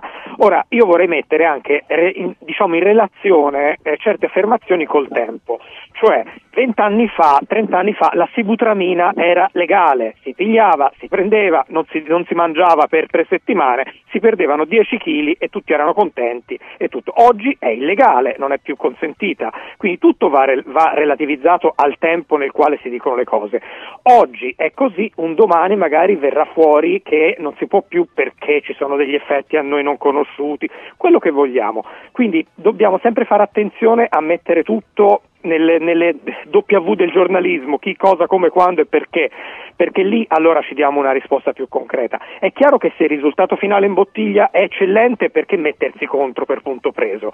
Ma dall'altra parte c'è anche da dire che gli argomenti con i quali si sostengono eh, queste tesi tante volte sono, eh, lasciano il tempo che trovano e perché chi le sostiene non ha o la competenza necessaria o non ha guardato tutto da tutti i punti di vista o perché no, i tempi non sono ancora maturi per poter decretare una certa formula come vincente su tutto. Allora, eh, torniamo da Enrico, eh, cioè, è giusto dire poi, e anche il Gambero Rosso affronta l'argomento eh, con attenzione, il vostro eh, Michele Antonio Fino, eh, Igles, eh, scrive un articolo proprio sulla puntata di ieri di Report, di ieri sera, quindi insomma in tempo reale diciamo, dice attenzione a, a fare le giuste differenze tra eh, certo. le cose che sono reati e le cose invece che sono possibili fare, certo. insomma, ed è certo. giusto che sia come questo. quando dicono è naturale, anche l'arsenico è naturale. Sì, certo, è naturale. non è che uno ragazzi, che è naturale pensate, fa bene. Sì, eh? Pensate pensate ai vini naturali, il verde rame che danno, vanno poi a inquinare le, le falde acquifere e nessuno dice, vabbè, tutto è, però se una eh, cosa è legale, sì. non vedo per quale motivo uno non debba usarlo. Cioè la gente frigge con l'olio di semi, glielo permettono fra dieci anni, vedrete che sarà una roba cancerogena e smetteranno di friggere con l'olio di semi c'entra? Adesso si può. Eh, Oggi è scatenato Igles. è scatenato. Aspetta, Enrico, prima di Rossella. Calma. Anche questo argomento lo ritroviamo. Però tu facevi una domanda poco fa, che pure è importante. Sì. Perché eh, la domanda di Enrico è questo. Anche lui non è un enologo come è nemmeno io, a, a, maggior ragione. Però, nemmeno io. Eh, esatto, ma la domanda è questa: se i vini sono tutti uguali o molti vini sono uguali, perché poi la differenza di prezzo è così forte? Eh, chi è che giustifica? Giustifica questo cambio posso? di prezzo? Sì, no, Rossella. Posso? Rossella posso, allora, premettendo sì. che eh, la produzione vinicola nel mondo è talmente ampia che è impossibile, sinceramente, poter degustare tutti i vini che esistono, perché è proprio naturalmente impossibile. Dopodiché, sinceramente, per, per, i vini che ho degustato, ho bevuto, possiamo utilizzare il verbo che vogliamo, non ho mai trovato un vino uguale all'altro, perché il diverso del vino ritorno a dire, sono molto ripetitiva, sta nel territorio stesso. Il territorio vuol dire, faccio un esempio, frascati che frascati. Il, più, il, terreno che sta più a nord rispetto a quello che sta più a sud, noteremo già delle differenze, perché il vino è prodotto magari anche con tecniche di, di vinificazione differenti, quindi il risultato non può essere lo stesso. Dopodiché, sullo stesso territorio, eh, il, parliamo di casa mia, quindi il Frascati potrebbe essere, a seconda delle cantine, giustamente avere un prezzo diverso. Io vi vorrei dire che il prezzo, come il food cost, e il chef penso che può essere d'accordo con me, spero, il food cost, il prezzo è dato da tanti elementi, dal vetro che si sceglie, dall'etichetta che si realizza, questo vuol dire dal tipo di carta, quindi autoadesiva, non autoadesiva, il tipo di colla, la capsula, il tappo, fascetta. Sono tanti, il costo viene da, da tanti fattori, quindi Chiaro. ne viene che ovvi- le tecniche di vinificazione, quindi ne viene che il prezzo sullo stesso territorio del vino può essere differente. Un'altra cosa, perdonate che occupo questo spazio e la mia verve, ma mi sento proprio colpita. Eh, no, Relativamente piace, più che la nostra Sì, realtà, la nostra sì. vita. Eh, quando si dice legalità, intendo quello che è comunque consentito e tra virgolette passate il termine, forse non prettamente corretto, eh, naturale, nel senso che il lievito serve per far sì che il- lo zucchero tramuti in alcol. Il lievito questo fa.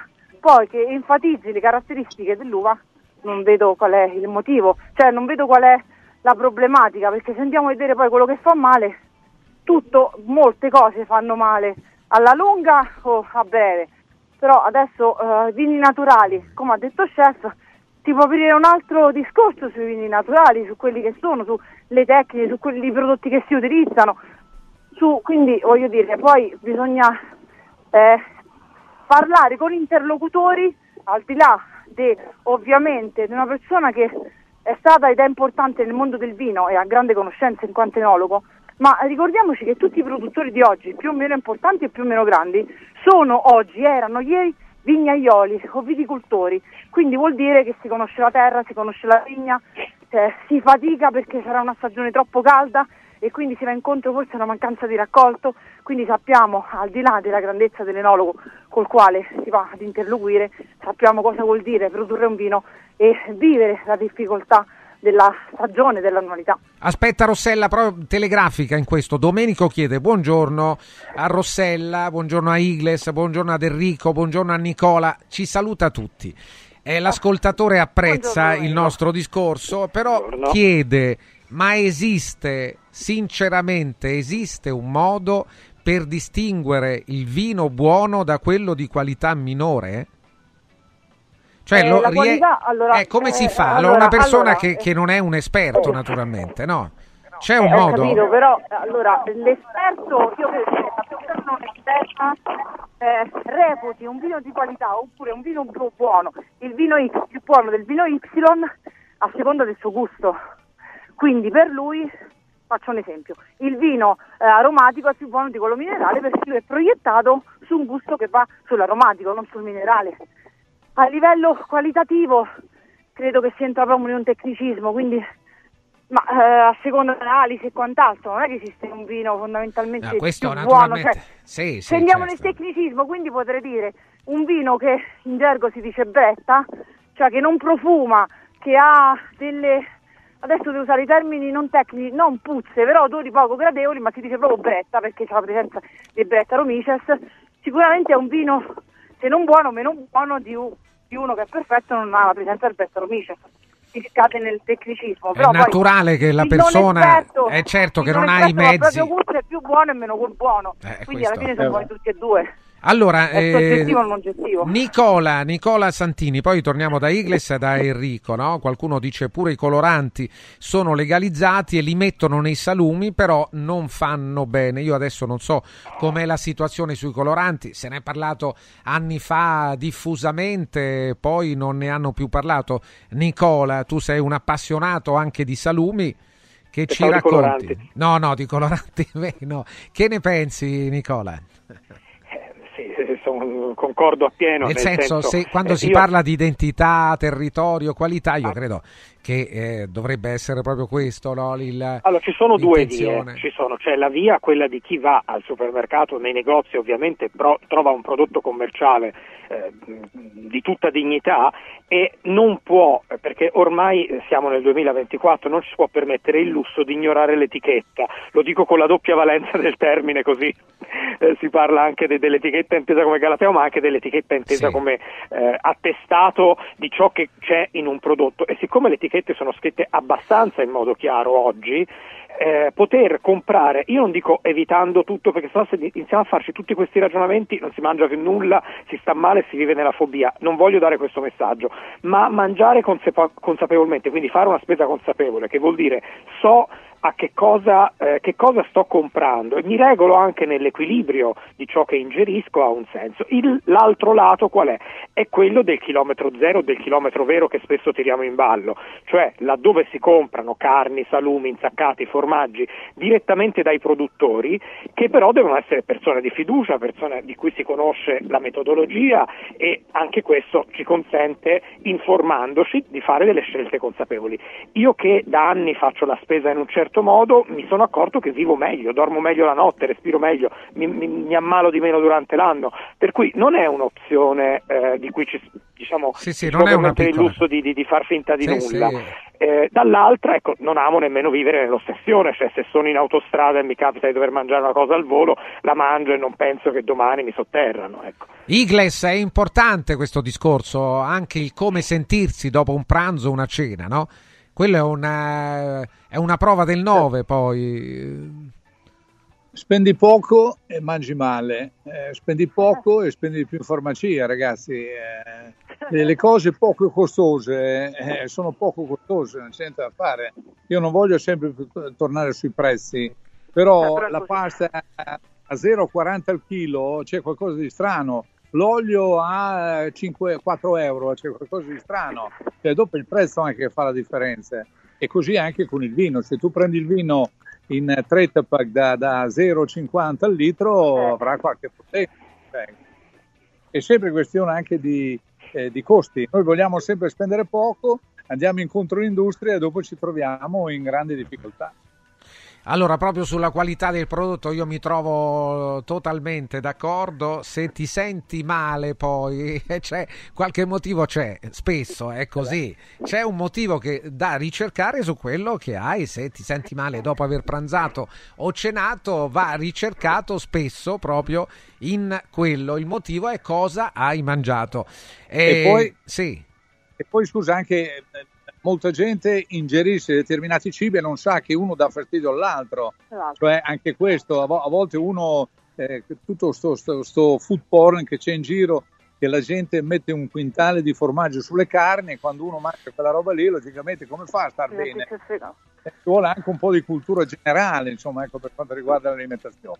Sì, sì, siamo proprio d'accordo. Eh, Enrico, vuoi aggiungere qualcosa prima di salutare Rossella? Sì, Nicola, no, voglio, volevo sapere se questa cosa qui può portare veramente dei, dei uh, danni alle aziende che comunque fanno vino di qualità, perché comunque se queste, queste sono botte, eh, perché la gente poi va, all'enoteca e dice ma adesso prendo un vino da, da 20 euro o da 400, è uguale?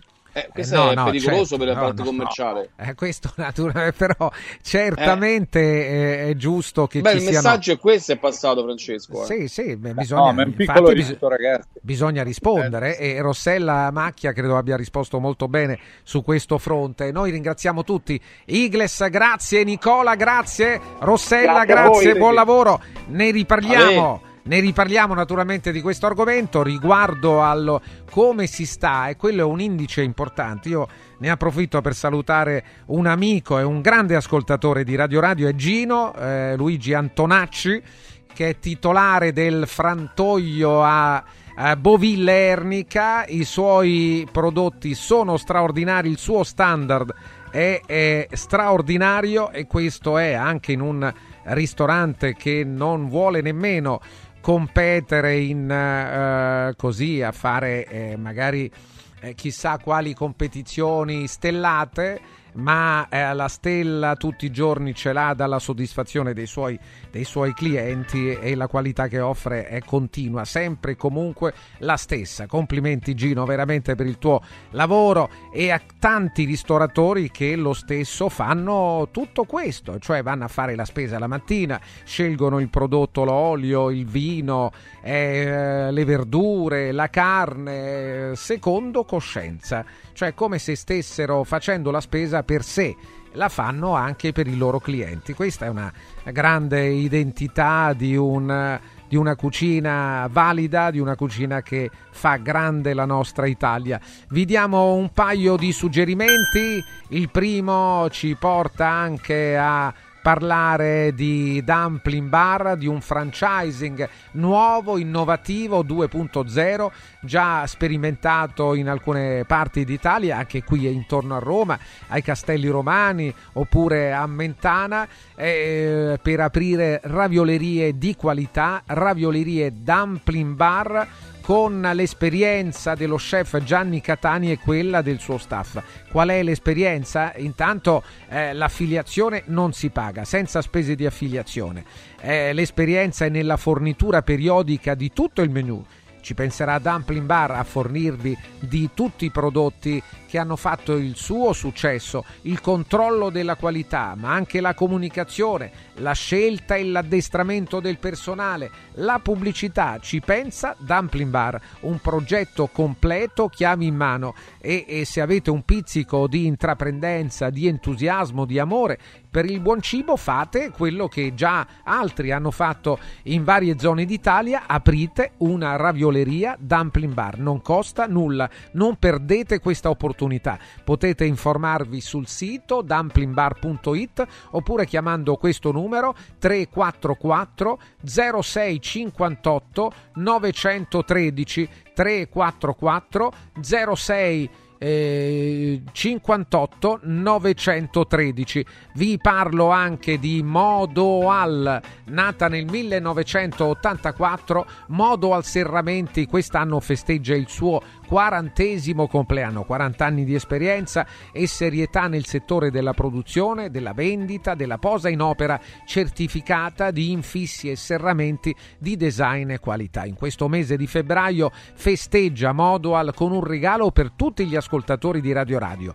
Acquistando i vostri nuovi infissi entro il 29 febbraio, entro la fine del mese, potrete avvalervi del pagamento in 20 mesi fino a 50.000 euro senza interessi. Chiedete subito un preventivo, potete farlo anche andando sul sito, c'è un uh, combinatore che vi fa il preventivo, uh, basta mettere, inserire quello che volete, quello che vi serve e i prodotti che volete. E poi approfittate dei bonus. Modoal è Premium Partner Sciuco e vi aspetta nella fabbrica e showroom a Passo Corese, nella zona artigianale in via Maestri del Lavoro numero 2 e anche a Roma in via Livorno 2 2 zona Piazza Bologna. Modoal.it Show Food 4 Winds, la soluzione unica per le tue esigenze di energia da fonti rinnovabili. 4 Winds, the energy of the future. 4winds.it Diego, uno di questi giorni vorrei venire da Occhiali in Cantiere. Ma cosa devo portare? I vecchi occhiali, una prescrizione, che cosa? C'è solo una cosa che devi fare. Porta un amico. Da Occhiali in Cantiere per tutto il mese di febbraio vieni accompagnato da un amico, scegliete due occhiali, sia da vista che da sole, e il meno caro lo avrete in omaggio. Wow! Occhiali in Cantiere, qualità, convenienza e amicizia. Vediamoci da Occhiali in Cantiere, Capena, Colleferro, Frosinone. Villa Mafalda, il punto di riferimento a Roma per la tua salute. A Villa Mafalda l'esperienza medica incontra l'alta tecnologia. Una proposta completa di prestazioni eseguite in totale comfort e sicurezza. Esami diagnostici con le strumentazioni più all'avanguardia. Chirurgia endoscopica e robotica per interventi meno invasivi e una guarigione più rapida. Assistenza medica 24 ore su 24 tutto l'anno, compreso i festivi. Villa Mafalda è in via Monte delle Gioie 5 a Roma. Villa Mafalda falda.com. Convenzionata con le maggiori compagnie assicurative. Una speciale convenzione è riservata agli ascoltatori Radio Radio. Ciao nonno, come stai? Molto meglio. Con la stuoia Biofarmantalgic Plus tutti i miei dolori articolari sono spariti. Te l'avevo detto. Grazie alle proprietà antidolorifiche e antinfiammatorie della stuoia Biofarmantalgic Plus, anch'io sono tornato ad allenarmi. Allora organizziamo subito una partita a calcetto. la stuoia Biofarmantalgic Plus è un toccasana per chi soffre di infiammazioni articolari e muscolari. Agisce a livello cellulare durante il sonno in maniera del tutto naturale, non invasiva e autonoma. Chiama subito l'882 66 88 o vai su stuoiantalgica.com e regalati il benessere. Quando il design incontra tecnologia e funzionalità, nasce nuova T-Cross. Venerdì 23, sabato 24 e domenica 25. Valentino concessionaria Volkswagen presenta nuova T-Cross. Bella da vivere. E su oltre 1000 auto usato certificato, incentivi Valentino fino a 2000 euro. 23, 24 e 25 con Francesca Rocco Official DJ, eventi e street food gourmet in via Tiburtina 1097, via Prenestina 911, via Tuscolana 1233, via Paesiello e Largo Lanciani. ValentinoAutomobili.it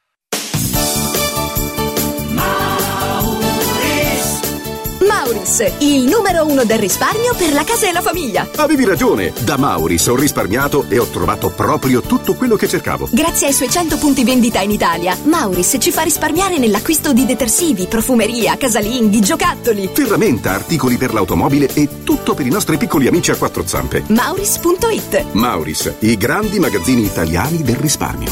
Mauris Antò fa freddo, Antò fa freddo, non ce la faccio più. Accendi la caldaia Vylant. Ecco fatto, amore. L'ho accesa. Mmm, Antò fa caldo. Pochi giorni fa con la Calor Plus ho installato una caldaia a condensazione della Vylant con sole 12 rate da 95 euro e mi hanno anche regalato 7 anni di garanzia. Eh, con questa caldaia mi sto togliendo tante soddisfazioni. Fallo anche tu con la Calor Plus. Chiama subito lo 06 86 21 3671. Antò. Devo stampare i miei nuovi bigliettini da visita. Pressup.it Devo stampare il catalogo per la mia azienda. Pressup.it Cerco uno stampatore di qualità che consegni in 24 ore. Pressup.it Se hai la partita IVA, vai su Pressup.it, fai il preventivo in tempo reale, carica il tuo file di stampa e ordina con un clic. Cosa aspetti? Prova la qualità di Pressup, il tuo stampatore online. Il centro medico estetico Salus Genovese è sempre all'avanguardia. Infatti trovi elettromedicali per il dimagrimento e tonificazione del corpo. E i prezzi? I prezzi sono i più bassi del mercato. Prova la MS Criolipolisi e la MS Scalp. Prenota una consulenza gratuita al numero 06 44 20 92 81. Salus Genovese a San Cesareo 06 44 20 92 81. Salute e bellezza su misura per te. Avevo intuito che c'era qualcuno in terrazza, lei chi è? Ma che ce l'ha con me? Cosa ci fa con quel martello? Sono allibito, io sono sconcertato, io sono... Tronzo. Pardon? Oronzo. In che senso? Oronzo Bellomo, il mio nome, sono l'idraulico, dottore. Esca subito dalla terrazza, signor Bellomo, mi segua. Stronzo, te seguo. Stavolta ho capito. Lei capisce fischi per fiaschi, dottore. La Terrazza, una commedia di Avio Focolari dal 15 al 25 febbraio al Teatro 7 Off di Roma. Per prenotare chiamare allo 0692 5998 54. Show Food.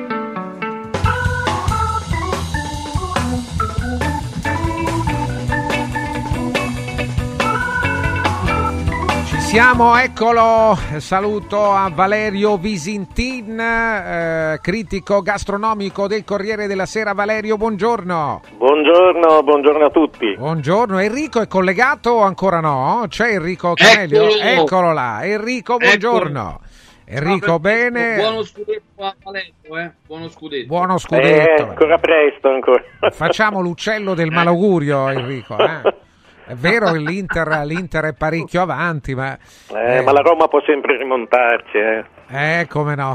Eh, senza Mourinho è possibile. Eh, certo. Senza Mourinho è possibile. La Roma può rimontare, come no. Gianfranco Vissani, buongiorno Gianfranco.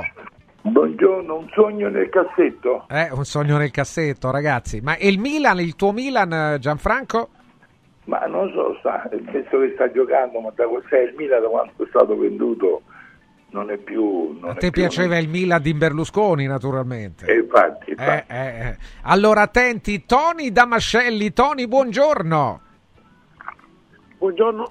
Ciao Buongiorno Tony. tutti. Ciao Tony, ciao Tony. Beh, una Tony. battuta eh, eh, a Tony non possiamo non chiederla. eh, L'Inter va spedita, non credo che eh, si possa riparlare più di questo argomento di campionato, no? Chiacchiere E la Juve dorme. Cosa tutto Tony? tutto sono chiacchiere distintivi, tutto il resto. Ah, se- eh, eh, tutto il resto è chiacchiere è distintivo, eh, eh, finisce lì, un discorso è chiuso. E Assunta Di Marzio, la nostra casalinga DOP, buongiorno Assunta. Buongiorno, buongiorno a tutti. A me non chiedere nulla della mia squadra, Francesco, eh, per carità. No, non chiedo nulla, se eh, credo sia la Lazio e non ti chiedo nulla. Allora, però, veniamo all'argomento di oggi. Con Enrico stiamo parlando dell'ultima puntata di Report. Eh, Report ha parlato del vino, del rischio di omologazione. E non siamo nessuno di noi, credo, non so. Eh, Tony, eh, non credo che sia enologo Tony tra le sue tante qualità, uomo dal multiforme ingegno, ma insomma, però. Enologo, eh, enologo non No, di però- sicuro. però- Frequentatore e conoscitore Di vino sì, ma Eh, quello sì, no. quello sì, quello sì. Allora, eh, chiediamo a Valerio intanto un parere. C'è questo rischio di omologazione e addirittura che un terroir valga un altro? Non so, eh, Montalcino, che, lì non so quanto costi il terreno, ma credo moltissimo il terreno vocato al vino, eh, come in altre zone d'Italia naturalmente. Può valere un altro territorio qualunque, Valerio? Attraverso Sì, l'uso dei, dei- eh, di, queste, eh, di questi additivi, di questi, della, della chimica, insomma. Ma eh, ovviamente fino a questo punto no, però sono dei problemi che Report ha sollevato con eh, qualche errore metodologico, con qualche ingenuità e, e in maniera un po' goffa. Quello che mi fa impressione è la risposta corporativa del settore che mh, non, non ha trovato il modo di mh, mettere in evidenza al- alcune delle criticità che sono sul tavolo di Report. Lo stesso Michele Antonio Fino, che è l'autore di quel pezzo Sul gambero molto rosso, critico sul Gambero Rosso, però dice alla fine che sulle commissioni di degustazione del- delle DOP Il report ha ragione, il report sì. ha ragione. Allora sarebbe be- stato bello, ormai è andata così, che rovesciassero il teorema a tutti contro il report, ma andando a, a scandagliare ciò che eh, report ha portato alla luce che eh, finora non era stato trattato da nessuno, quindi appunto le chip di legno, so, le etichette fortemente lacunose, eh, l'aumento artificiale della gradazione, perché se avete notato ormai i vini hanno sempre 13-14 gradi, cosa che fino a qualche anno fa era impossibile, l'omologazione del gusto che dicevi tu, insomma come al solito ehm, si- ci si è scatenati alzando gli scudi e senza fare una autocritica che il mondo della, anche il mondo dell'enologia dovrebbe essere in grado di fare. Questo poteva essere uno spunto. Mm, Tra le righe qualcuno dice che per esempio anche i giornalisti di settore non sono adeguati al loro ruolo. Ecco, mm, ammettiamo che Report ha commesso molti errori, però utilizziamo questa spinta propulsiva critica per fare un'analisi di un settore eh, che dei problemi ce li ha. Tony Damascelli prima di Gianfranco. Tony. Allora, ehm, quello che dice Visentini è vero, ma è anche vero che esistono alcuni critici nel mondo dell'enologia che vengono visti con una certa diffidenza. Critici, potrei fare anche dei nomi, eh? gente che ha lavorato con Veronelli, gente che ha grandissima conoscenza dei produttori e dei sistemi di produzione, che sono due cose diverse, del fatto che spesso il mercato è ignorante e non si rende conto di certi bluff, non soltanto del, del prodotto in questione, ma di, di certe etichette, come Valerio prima accennava, no? quando scrivono assenza di solfiti, è una balla, i solfiti ci sono, dovrebbero scrivere senza aggiunta di, di solfiti, che è una cosa ben diversa. Eh certo. I solfiti ci sono sempre. Tanto così, un, un dettaglio. Per non, parlia- per non parlare poi del fenomeno delle barrique, che anche quello è stata una moda, per cui si barricava tutto, si barricava anche la Coca-Cola a momenti. È vero comunque che il mondo dell'enologia è un mondo diverso da quello della gastronomia. C'è meno, eh, c'è meno approfondimento su quello. I francesi sotto quel punto di vista sono più furbi, non più bravi, un po' più furbi. Noi abbiamo delle zone che sono veramente fertili quasi incontaminate, parlo dell'Alto Adige, e altre zone dove invece si, si fa molta furbizia. Ah, altro. sei stato chiaro, Tony. Gianfranco Vissani, Gianfranco che eh, il mondo del vino lo conosce molto bene. Gianfranco, allora, di- dici la tua. Io volevo dire che do ragione a Valerio perché il report fa sempre delle stronzate, lui è andato molto signorile.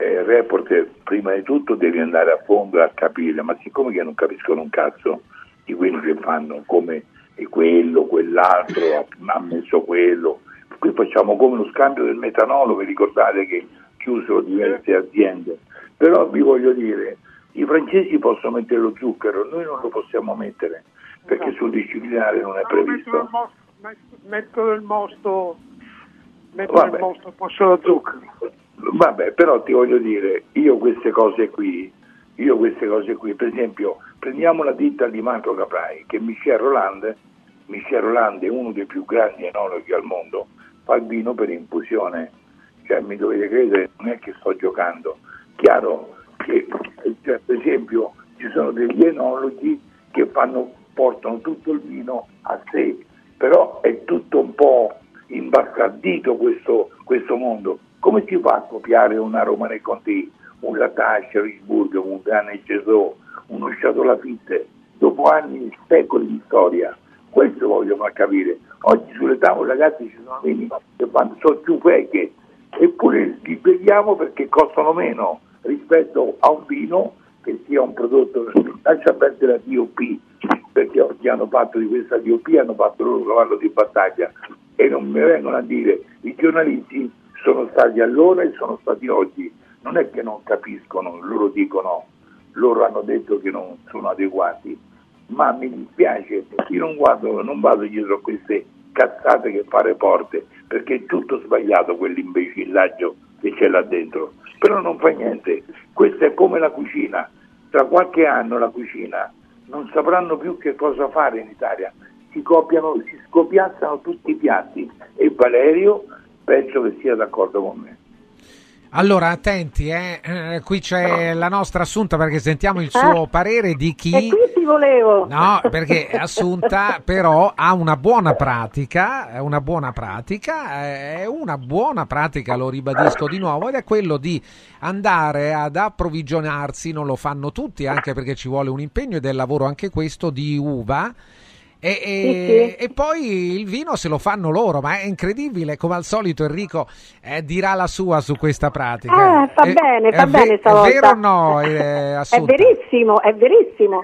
Noi andiamo a prendere l'uva. E certo non per risparmiare Tony, lo fa No, no, perché... no, no, no, Sì, no. ma attenzione a fare il discorso del vino del contadino, per favore. eh. Sì, no, Ma- no, però ma lo facciamo. no, ma- no, non ma- parlo di assunta, non Ah. parlo di assunta. Ah, parlo ok. di una letteratura. Sì, è vero, c'è una letteratura. Vabbè, eh, eh, Tony, Tony, se il vino del contadino lo vendi è un conto, se lo fai per te è un altro, penso, no? Perché sappiamo tutti negli anni passati si vendeva il vino, noi, noi diceva, a noi ce lo portavano da un paesino qui vicino che si chiama Gallicano nel Lazio e ci portavano sto vino e sapevamo benissimo che era una ciofeca, lo sapevamo, però si beveva quello. Per- però lui che faceva?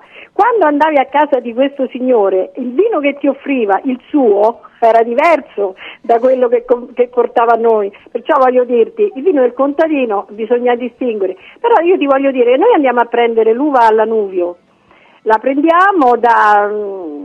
Cioè, Che è sono vicino a Velletri, eh sì, lo dico a conduzione familiare Castelli e Romani, poi sì. mio marito lo trasforma in vino, devo dire abbastanza buono, abbastanza buono, oramai sono anni che ce lo Sono facciamo. abbastanza buono, ricominciamo. Per Francesco. noi è buono, per noi è buono, però, Eh, però certo se arriva Enrico, se arriva Enrico abituato ai vini, sappiamo tutti questi vini eh, che poi li state declamando alla fine, eccolo lì perché ho visto una trasmissione una sera sull'inquinamento che c'è, dove sono tutti i maggiori vigneti, dove fanno i migliori Ma vini. fa- brava, Eh, brava, ecco. brava Assunta. Eh, Quando sento, parla- quando sento parlare di vino biologico in vigneti e sono vicino all'autostrada o agli aeroporti, Sì.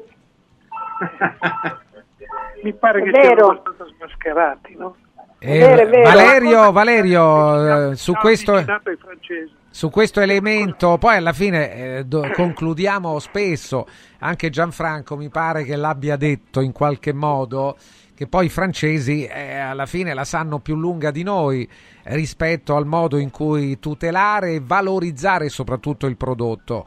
Eh, questa del, del vino biologico, che ormai è qualche anno che che insomma campeggia il vino biologico, cosa significa esattamente Valerio? Ma adesso credo che non significhi ancora nulla, e soprattutto l'espressione vino naturale è ancora più misteriosa, quindi mm, non si sa. Ci sono però eh, delle aziende che fanno, eh, ma sono piccole aziende che fanno dei vini buoni, molto interessanti e che usano il minimo possibile di appunto additivi e, e altri mm, Valerio, escamotage bisogna chimici. pagare per la certificazione? eh? Bisogna capito, pagare scusa. per la certificazione Ah, biologica. Sì, bio sì, però naturale invece non esiste. Eh sì, ma- quindi... Ma naturale fa proprio ridere, mentre bio, Come insomma, uno, uno se lo chiede, ma cos'è esattamente? Gianfranco, il vino biologico che effetto ti fa, Gianfranco Vissani? Ma su- ha ragione Tony, sono tutte stronzate il vino biologico. Cioè io non, non riesco a capire il vino biologico con, una vite- con, vi- con vitigno vicino all'autostrada.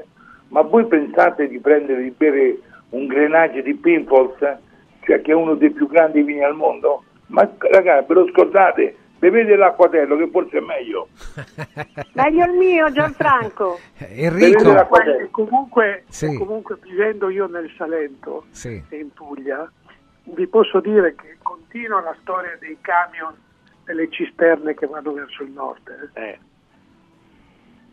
e non trasportano arance. No, volevo dire Francesco, no, facevo riferimento a quello che diceva Valerio ti- Visentini, c'è qualche critico enogastronomico non riesce a capire i vini. Il problema, caro Valerio, è che anche qualche ristoratore, per essere un pochino avaro, non ha il sommelier, è come se in cucina eh, il cuoco fa il cuoco, il pasticcere, l'abbiamo detto tante volte, è un po' zoppica, quindi ognuno deve fare il suo lavoro. E un ristorante medio-alto, secondo me, deve avere il sommelier anche per suggerire in base a quello che ha preso il cliente co- come food, quindi anche lì manca un po' di competenza, eh, dobbiamo dire. L'importante è che non rompa le scatole a tavola, però. Eh. No, quello no.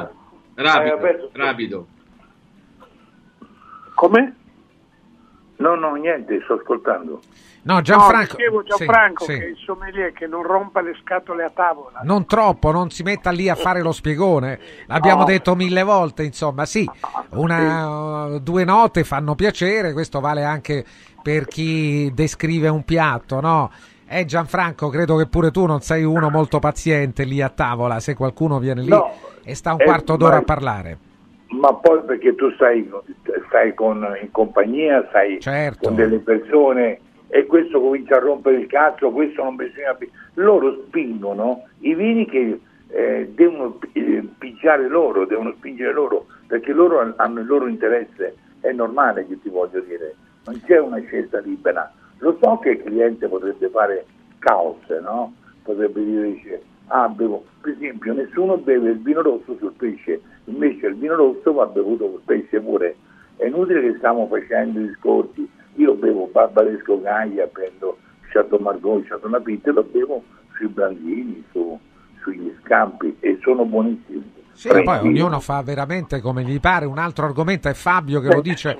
Ma avete mai. Vabbè, Tony, adesso dici la tua. No, pa- parlo del denaro per bere quei. Ah, ah, certo, insomma, nel senso stiamo parlando di signori vini, naturalmente. C'è Fabio che parla della temperatura del vino su cui mettono becco i sommelier. eh, e dice a me, a me piace freddo, freddo, freddo, eh, la, fredda la bollicina e me la voglio bere così, e invece mettono bocca.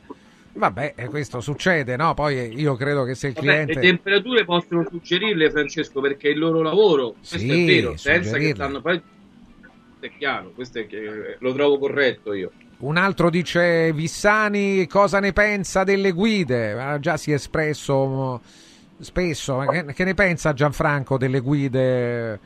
Delle sono, guide? tutte bu- sono tutte buone, tutte brave, tutte Ah sì? Eh, beh, che, che gli devo dire? Eh, certo. Grande Valerio. Una roba del genere. Sì, è incredibile. No, eh, beh, scusa, Sì. Eh, eh, le guide ti portano a, a conoscere magari i ristoranti che tu non Esatto. conosci. Poi Eh, dipende eh, da che, da che acqua minerale hai, da che caffè hai Sì, e da certo. che formaggio da grattugiare hai. Qui non solo Gianfranco, anche Valerio ha fatto le sue battaglie su questo, eh, sulle, sulle guide eh, gastronomiche. Un altro ancora dici, dice: Ma è normale secondo voi mischiare vini diversi per creare vini più pregiati? Beh, i blend eh, sì, si possono fare. Uve diverse, non vini diversi. Sì, uve uve diverse. diverse, uve diverse, sì. Beh, questo lo, lo fa anche il nostro Romolo, vero Assunta? Lo fa anche tuo marito, no? Unisce Beh, vabbè, può fare diversi. rosatello, ma oltre quello non va. No, però... Io dico, Sì, eh, sì, va bene Francesco, però dicevo, mh, tutto il fatto dei vini, adesso per esempio io adoro anche il vino rosso freddo e quando vado al ristorante e lo dico al cameriere mi guarda come per dire questa da dove viene? No signora, non si può, Eh, ma se a me piace, ma che devo fare? certo. Eh, Un- quando si dice il vino deve avere la temperatura della cantina, avete mai visto Eh, cantine eh, 18 20, 20 gradi? infatti, No, mai, anche, certo, anche di mai. più, anche di più. Ma un altro dice grazie di cuore a Tony Damascelli, che oltre a essere uno dei più grandi giornalisti è anche una persona colta. Infatti pronuncia sommelier senza la R finale. Anche questo è un particolare. E, eh, un altro, quello che fa la differenza è la Y. In, eh, ma in Tony c'è la Y o è la I normale, Tony? La Y, la Y perché Sì. ci sono altri toni Damascelli in famiglia, purtroppo c'è un casino. Ah, Siamo troppi Antonio Damascelli, per cui Ah, mi hanno dato questa mi hanno dato questa accento inglese anglosassone. Vabbè, quindi Tony con la Y. L'importante è servire il vino non caldo come fanno alcuni ristoratori. Un altro, perdonatemi, ma Vissani eh, parla come se tutto questo a lui non interessasse. Eh, eh, lui ha un ristorante, però, e che ristorante? Ha una cantina e, e addirittura gli viene consigliata l'acqua da versare ai clienti. Com'è la storia, Gianfranco? No, eh, l'acqua, secondo quale tipo di acqua le piace, noi gli diamo l'acqua, noi abbiamo 8-9 tipologie di acqua e lui quello che il, che il signore, che il cliente chiede, noi gliela diamo. Cioè, È una scelta è naturale. una scelta. è una- Francesco, Sì. Posso dire di molti ristoranti che oggi portano quell'acqua presa da, da, diciamo... Eh, ecco, e se, io, e se io non la voglio te la impongono lì sul tavolo, no? Con questa bottiglia. Tony? Tony? Io la respingo, bottiglia Eh chiusa. sì, però, però la portano eh, Cioè tu parli dell'acqua da rubinetto, quello dici? Eh sì, però che hanno quei macchinari, non so, che la, Sì, sì. che la E che filtrano. fai. Doni, non bevi? No, filtrano l'acqua acqua, ma non puliscono le bottiglie. Ah, ecco. Scusa, una cosa Sì. odiosa che io non sopporto, Francesco, Sì. quando ti portano l'acqua, ti la aprono e ti lasciano il tappo sul- de- sulla bottiglia avvisato. Io ho fatto io, dico scusi, eh, perché mi lasci il tappo sulla bottiglia? Io veramente, sono cose ancora antiche, proprio antiche della mia nonna, quando si andava lì a Rimini che ti mettevano il numero della camera che quella mezza bottiglia d'acqua era la sua. Ma Ah, certo, andando a magari a Riccione, forse in Ci alcuni stiamo tornando anche alcuni- a Rimini, eh, mamma va bene alberghi così, va ancora- bene così per noi, per noi gente di Borgata, come si dice, Vizzari. sulle bottiglie, No, ma non si può, ha ragione Gianfranco, ha ragione Gianfranco, si fa una roba del genere a tavola, dai. Sì, non è- Sandro E allora chiede ti, ti stappo la bottiglia del vino, poi gli rimetto di nuovo sopra il, il tappo. Se- se- ma Sandro chiede a Valerio Visintin se i suoi colleghi eh, lo guardano in cagnesco. Eh sì, quasi tutti, eh, il 90%. Quasi tutti, eh. Ma non hai- Vabbè, sono mascherato, quindi non mi, non mi guardano tanto. Vabbè, Ma per forza lo guardo il cagnesco. eh, non lo so, però guardano in cagnesco per le sue perché non è molto non è un corporativo Valerio, non è, Sì. eh, non è uno che, che non, è- non- non ama la conventicola. È un cane sciolto, come si può dire, insomma, no? Esatto, ma loro pensano che io sia solo un cane. Scusa. Sì, Gianfranco. Eh, No, io volevo dirti una cosa, no? Dimmi. Eh, vedi, le guide ci sono lì, oggi cambiano gessore, passano di qua, di là, non c'è più l'espresso, capito? Il gambero rosso poi ha le sue funzioni, la Michelin, tutte queste guide. Non è che pensiamo che i critici ga- gastronomici oppure magari questi influencer che non sono all'altezza di poter giudicare un ristorante, un ristorante? Questa è la mia domanda. E quanto c'è di vero in quello che dicono e quanto, di e quanto è falso? E questo bisogna far capire alla gente se andiamo là con, con la voglia di, di dare qualche cosa di carino, di bello, oppure magari andiamo là per punizione, per punirlo. Queste sono due Eh, questo succede, ricordiamo a tutti Tony, Valerio, Gianfranco e Assunta ed Enrico, anzi proprio con Enrico ne parlammo tempo fa, forse c'era anche Valerio, eh, quando Massari, Ginio Massari che ricevette una, eh, una recensione da un cliente che definì il suo panettone vomitevole, Massari lo, lo denunciò e, e fu risarcito. Eh, Ma- nel senso, uno può anche, credo che, certo, se devi, devi avere poi la possibilità di trovare il tuo interlocutore, no? Eh, che Lui non qualche- ne vuole più parlare, Francesco, lo sai, no? non ne vuole più Virginio non parlare vuole di più questo argomento. Di questo argomento dice, eh vabbè, però c'è stato, eh, l'ha No. fatto. Sì, sì, sì, sì. Però l'ha fatto, cioè eh, ha denunciato la recensione che per lui era infamante. C'è purtroppo, anche, c'è purtroppo anche il caso di chi si è suicidato. Ah, poi certo, eh, parliamo Eh. anche di questo, quindi bisogna stare attenti. Eh, un modo secondo me va trovato anche per dare eh, così un senso alle recensioni perché Ma il c'è... giudizio migliore, scusate, ma il giudizio migliore di- viene dato dal cliente. Se il locale è pieno, se il locale continua ad avere i posti occupati, significa che, significa che i clienti vanno in quel ristorante, prescindendo a volte dalla guida, anzi sempre. Sì, prescindendo sì, sì. guida. No, non c'è dubbio che Non quello, puoi bleffare. quello è un una segnale. volta puoi bleffare, due Sì, volte sì. puoi bleffare, la terza mi Sì, ricordo sì, una volta Gianfranco che strigliò il figlio, parlo di 30 anni fa, perché aveva sbagliato la cottura dei fagioli. Ero con lui a tavola, ovviamente. Sì, sì, beh, Gianfranco, eh, non è tenero. Eh, allora, grazie a tutti, eh, Enrico, Valerio. Grazie, Gianfranco, lavoro. Assunta. Buona giornata Grazie a a voi. voi. eh. Buona giornata a voi. Riguardo al vino, bah, insomma, scegliete una buona bottiglia. Un ascoltatore ci parla di un vino. eh, a 35 euro siamo sicuri scrive che pagare un vino da 75 ml 35 euro sia sinonimo di qualità? Non credo eh, che sia sempre così. Il ristorante ti fa pagare una falanghina da 3 euro 18 euro. Beh questo pure non è una regola. C'è chi ha un ricarico molto forte chi invece no. Ci sono dei ristoranti che non hanno un ricarico eh, molto molto molto forte su un vino eh, lo aumentano naturalmente rispetto al costo oh, del, di, eh, della stessa bottiglia in enoteca ma eh, non ce l'hanno così. Altri altri invece sì. Attenzione attenti un paio di suggerimenti. Il primo ci porta verso la vetrina di Press Up. La vetrina di Press Up. Da Pressup, azienda leader della stampa online, tutto febbraio prezzi ribassati sulla stampa di libri e cataloghi in brossura.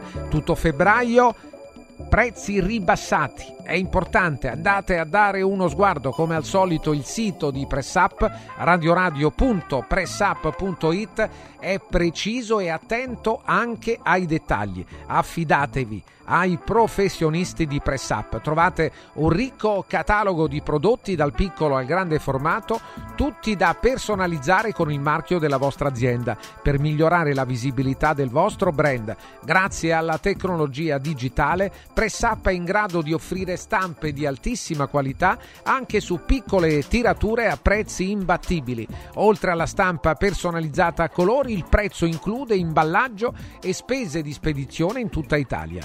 Basta andare su radioradio.pressup.it, caricare il file di stampa e ordinare con un clic. radioradio.pressup.it. La vetrina di Press Up. Eccolo Prefedil, Prefedil, sistemi costruttivi, il mondo edilizio rivoluzionato in senso positivo da PressUp, con il sistema Brick per esempio, che rivoluziona il modo di costruire e consente la realizzazione di pareti in continuità, senza tempi di attesa perché il collante poliuretanico Speedy Glue fa presa in 10 minuti con operazioni facili e veloci, soprattutto pulite, a secco senza acqua, per i vani delle porte a scomparsa e per grandi vani finestra, con il brevetto Archi Bravo si realizzano architravi fino a 4 metri di ampiezza in modo semplice, garantito e integrato perfettamente nelle pareti. Il sistema Brick è perfettamente biocompatibile e assolve ai criteri ambientali minimi. Se dovete affrontare un lavoro importante, passate prima al punto Prefedil a Roma in via Prenestina 956, 500 metri all'interno del grande raccordo anulare dall'uscita Prenestina. Prefedil.it A lunedì prossimo con Show Food. 4 Winds Energy. Scopri l'offerta luce e gas per un risparmio garantito in bolletta. 4 Winds, the energy of the future. 4windsenergy.it Vinci con Mauris. Dall'11 al 23 febbraio Mauris mette in palio 30.000 buoni spesa del valore di 30 euro. Tenta la fortuna, partecipare è semplice. Basta recarsi in un punto vendita Mauris in tutta Italia e ogni 30 euro di spesa ricevi un gratta e vinci e puoi vincere subito un buono spesa da 30 euro da utilizzare per il tuo prossimo acquisto entro il 30 aprile 2024. La fortuna ti aspetta da Mauris. Operazione a premi valida dall'11 al 23 febbraio 2024 fino a esaurimento tagliandi. Marco, ti posso chiedere un bicchiere d'acqua? Certo, come la gradisci? Posso fartela liscia a temperatura ambiente, fresca, poco frizzante, molto frizzante, un po' briosa? Linda non sa che Marco ha appena acquistato il depuratore d'acqua Acqua Bria. Funziona ad osmosi inversa, può regolare la frizzantezza nella gradazione preferita ed è garantito 10 anni. Bevi bene, spendi meno di quanto paghi le bottiglie di plastica e aiuti l'ambiente. Acqua Bria, un gusto tutto italiano. 800 933 659 acquabria.com Amore, vieni qui. Guarda che meraviglia. Linee sinuose, colori naturali e che paesaggio. Ma cara, che hai fatto? Hai cambiato tutti i serramenti di casa? Certo, e sono tutti firmati Modoal, il marchio che da 40 anni emoziona per design, performance termiche, attenzione all'ambiente.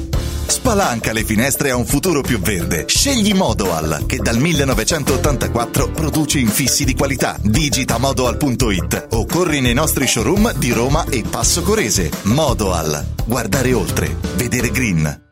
Prefedil presenta il sistema costruttivo realizzato con il pannello brick. Sistema che fa ottenere pareti subito pronte, a secco, resistenti ai carichi, con la possibilità di realizzare architravi e l'inserimento degli impianti, con una resistenza al fuoco EI 180 e con un isolamento acustico di 60 decibel. Sistemi costruttivi Brick Fast e Brick Board. Presso il punto Prefedil di Roma, via Prenestina 956, 500 metri all'interno del GRA. Dovete costruire una parete? Passate da noi.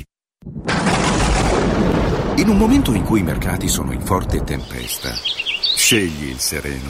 Da sempre l'oro è la forma di investimento più sicura. Universo Oro ti offre la migliore quotazione sul mercato per l'acquisto di oro da investimento. Investire in oro vuol dire liquidità immediata, riacquisto garantito e un valore finanziario certo nel tempo. Universo Oro, numero verde 813 4030. Universo-oro.it. Sede a Roma, Viale Eritrea 88.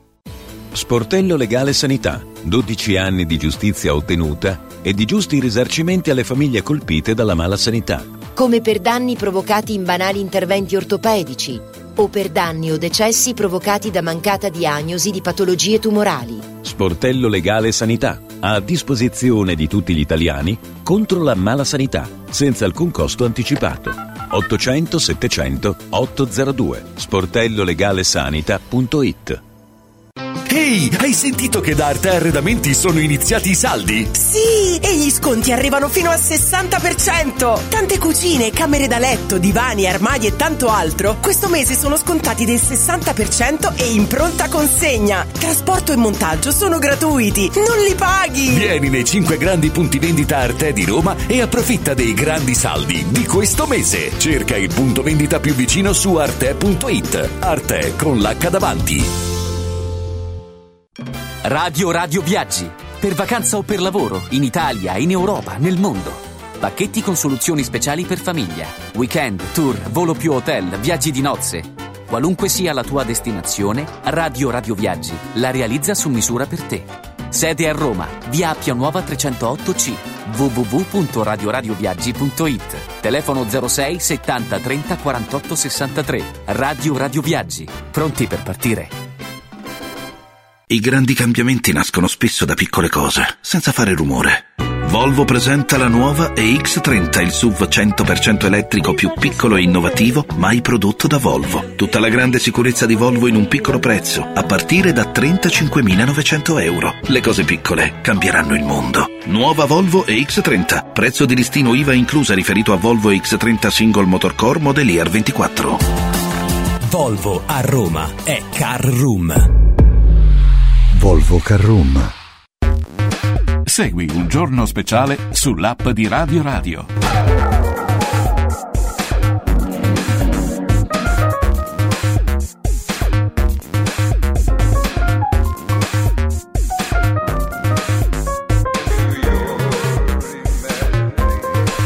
Ci siamo al 13-11 minuti, il nostro buongiorno al professor Antonio Guidi, eccolo che è con noi. Antonio, buongiorno.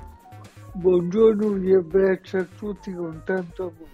Eccolo qua, Antonio, hai sentito? Tu eh, arrivi alla fine di Show Food, della trasmissione che dedichiamo all'enogastronomia. Oggi abbiamo parlato di vini. Non so se l'argomento vini è un argomento a cui sei sensibile oppure preferisci Guarda, la parte gastronomica. Vabbè, tanto è un unicum. E la gastronomia è anche il vino. Sì, no? in qualche modo sì, hai ragione. eh, Intanto, tantissimi decenni fa, la mia famiglia, per la famiglia allargata, produceva il vino nelle Marche, un vino molto buono, anche se leggerino. Poi adesso Maria Giovanna fa un corso molto importante di sommelier, quindi tutte le sere il vino diventa un po' l'argomento. Ah, quindi è un argomento, eh, certo, certo. Piace, piacevolissimo con i pregi e i difetti del vino, perché sappiamo la meraviglia che produce il vino, ma anche quante schifezze si possono produrre facendole pagare care, non tanto a livello economico anche, ma soprattutto a livello di salute. Devo dire che io amo poco, anche se dal punto di vista estetico è piacevole, la bottiglia con i quartini, i mezzi litri dati nelle osterie, nei ristoranti, dove si conosce poco la provenienza, il grado, insomma la tipologia del vino. Preferisco pagare un po' di più se serve, ma capire cosa bevo, anche se devo dire la verità, tranne che in qualche momento di depressione o di euforia bevo poco, questo sì.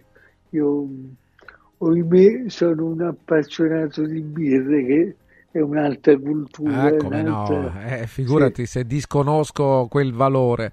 Certamente, poi il vino è anche un prodotto, eh, prodotto eh, che ha molto fascino eh, rispetto ad altri prodotti. No? Il vino è fascino, il vino è, è moda, il vino è lusso anche. Ma il vino è anche storia, sai? Storia, Io, certo. sai, amo, amo moltissimo Roma, Sì. non la squadra che fa soffrire, ma eh, Roma, diciamo, che vive ancora, ma che vive da millenni. Beh, ogni epoca della storia romana è contrassegnata certo da guerre, da vittorie, da sconfitte, ma anche da vitigni, certi vitigni che ancora sopravvivono nel Lazio e non solo, segnano un'epoca anche il modo di trasferire dal chicco dell'uva al vino in- nel bicchiere, beh, insomma è tutta una storia meravigliosa che probabilmente andrebbe conosciuta di più in questo senso Gambero Rosso che mi ha visto tanti secoli fa tra i promotori quando ero presidente dell'ARCI, beh, insomma può dire la sua e devo dire che lo stanno facendo non solo loro in maniera veramente encomiabile e bella. Ci abbiamo bisogno della bellezza anche all'interno delle nostre famiglie gustative. Sai Francesco, sabato abbiamo vissuto un'avventura che non è la prima volta per me da neuropsichiatra ma anche da politico. Siamo andati utilizzando il fatto che pro tempore, molto pro tempore, sono senatore della Repubblica, sono andato in un primo viaggio, ripeto, della nuova serie a Re Bibbia, Sì. non con l'intento, sai Francesco, di vederne i difetti. Il carcere è di per sé un difetto, nel senso che è il segno di una sconfitta. Il discorso si riporterebbe troppo lontano. Però devo dire che grazie ai funzionari che ci hanno accolto, a me, al eh, professor Gitto Roberto, a Emanuela Felle, la mia terza stampa e a Maria Giovanna, insomma abbiamo fatto una visita, ripeto, soprattutto per parlare di presente e di futuro in positivo. Poi è chiaro che se ci fosse qualcosa di negativo non potrei non segnalarlo al DAP, ci mancherebbe altro e anche come senatore. Però devo dire che ho avuto l'emozione positiva di vedere e non sono contaminato da mare fuori una delle puntate che adoro, le, le adoro veramente, amo il comandante se mi chiede di, di sposarsi con me, mi sposo per la terza volta. Però ecco, questo fatto che anche nei luoghi della sofferenza e purtroppo impropriamente della punizione si, si vivono storie di enorme generosità, secondo me dovrebbe essere un segnale per tutti. Ripeto, io poi odio le sofferenze aggiunte, le pene aggiunte. Abbiamo chiuso i manicomi con Basaglia che quest'anno eh, è il centenario della nascita, l'11 marzo. Spero che lo celebreremo questo uomo meraviglioso e quello che si consegue da lui nei modi migliori. Ecco, ripeto, senza fare l'elegia del- della positività che nasce da sofferenze, però devo dire che sabato abbiamo visto queste proposte, queste promesse di presente e futuro che pervade tutti, dalle persone in carcere ai, ai medici, ai funzionari. Io ho fatto un incontro bellissimo con Giorgio, un signore che sconta qualche anno di pena e che è il responsabile della parte sportiva e teatrale eh, di questo gruppo di persone. E sai Francesco, a parte che mi sono trovato benissimo, abbiamo parlato di ping pong che io giocavo bene, devo dire la verità, di questa mitica racchettina Butterfly, un sogno per tutti. Lui si sta occupando di teatro e pensa Francesco, tu so che conosci i miei vizi tanti, le mie virtù Sì, poche, sì. che io co- colleziono e scrivo e sono un esperto, se si può dire, di Pinocchio che amo profondamente. Ecco Giorgio col suo gruppo di persone che vivono in carcere per scontare una, una pena stanno organizzando una, uh, come dire, rappresentazione teatrale su Pinocchio. E Giorgio diceva, sai Antonio, anzi lui ha detto, sai Antonio, perché lui mi vedeva da Funari, quindi so, usa questo romanesco piacevolissimo, in ognuno di noi c'è un Pinocchio, qualche volta esce fuori, qualche volta rimane dentro, l'importante è che si esprima. Ecco, io mi sono innamorato di questa prospettiva e quindi insieme agli amici del teatro patologico cercheremo di fare delle cose insieme. L'importante, Francesco, è non stare mai fermi. Certo, se c'è una violenza denunciarla ci mancherebbe, gli abusi vanno perseguiti in questi luoghi che dovrebbero essere sacri, perché c'è la manifestazione della cultura più profonda della Costituzione, dove si deve riabilitare, si deve aiutare la riabilitazione, ma non si possono commutare pene aggiuntive. Anzi, la pena non ci dovrebbe essere per niente se non la reclusione e se possibile le uscite per fare attività lavorative ed affettive dove è possibile.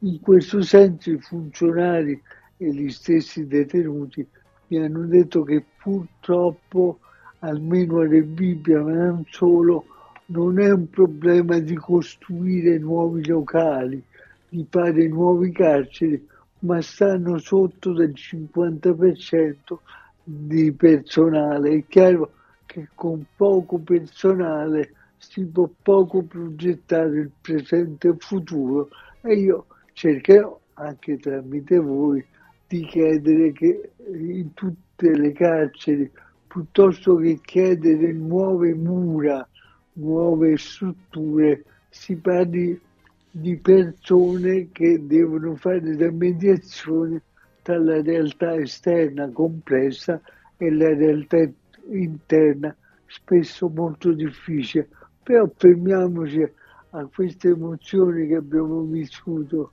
sabato, emozioni positive, emozioni dove presente e futuro ci fanno capire che se si vuole si può lasciare da parte i comportamenti errati, devianti, per progettare un futuro forse consapevole ma ci vogliono i mezzi e soprattutto ci vogliono persone che accompagnino queste altre persone in questa complicata ma affascinante realtà di cercare un futuro migliore per tutti un futuro migliore per tutti e anche sì. una ricerca ancora una volta nel 2024 non va sottovalutato, sottostimato il peso eh, di chi eh, cerca ancora la libertà di espressione. Vincenzo chiede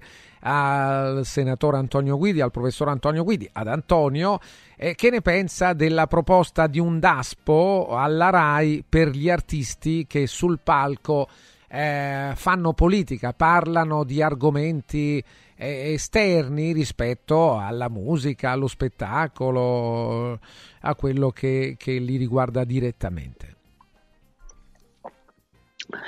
Io credo, per carità, la provocazione la capisco e la accolgo con tenerezza, però credo che non si possa porre il bavaglio a nessuno, credo che la politica entri nell'arte.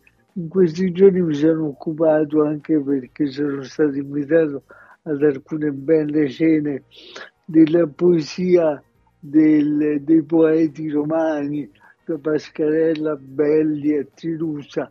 Beh, lì è pieno di critiche politiche, quindi il discorso non è quello di lasciare la politica fuori dallo spettacolo, lo spettacolo è anche uno strumento per eh, comunicare la politica.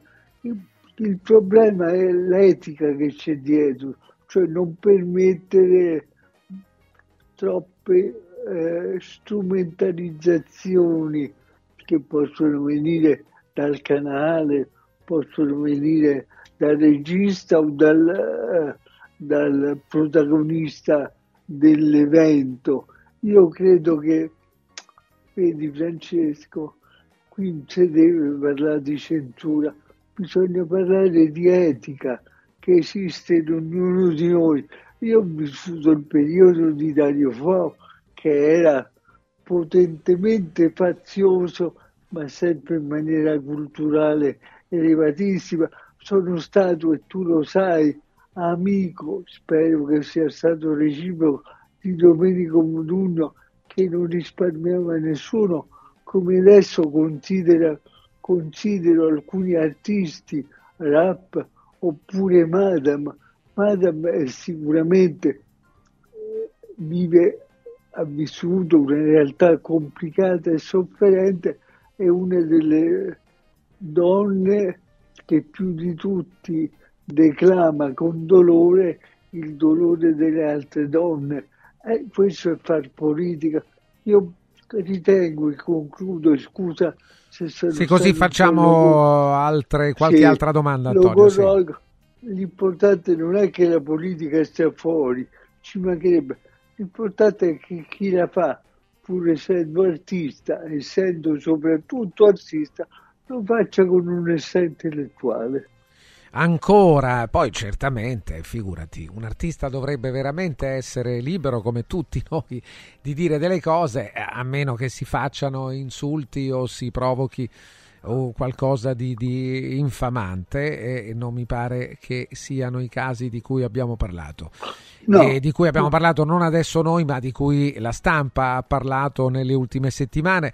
Valerio ha, ha il piacere di sentire quella che chiama saggezza, Antonio, la saggezza di Antonio Guidi, un'oasi in mezzo al deserto. E Marcello invece chiede adorabile dottor Guidi vorrei sapere se le è capitato di guardare il documentario Tutto il mondo fuori di Ignazio Oliva sul carcere di Padova. Secondo me splendida opera scrive Marcello. Sicuramente sì. Se c'è qualcosa di parte può essere giustificata ma andrebbe conosciuta ancora di più. Poi posso dire se vengo in trasmissione da te, purtroppo da casa perché il tempo stringe, non ho avuto tempo di venire a visitarti e a visitarvi.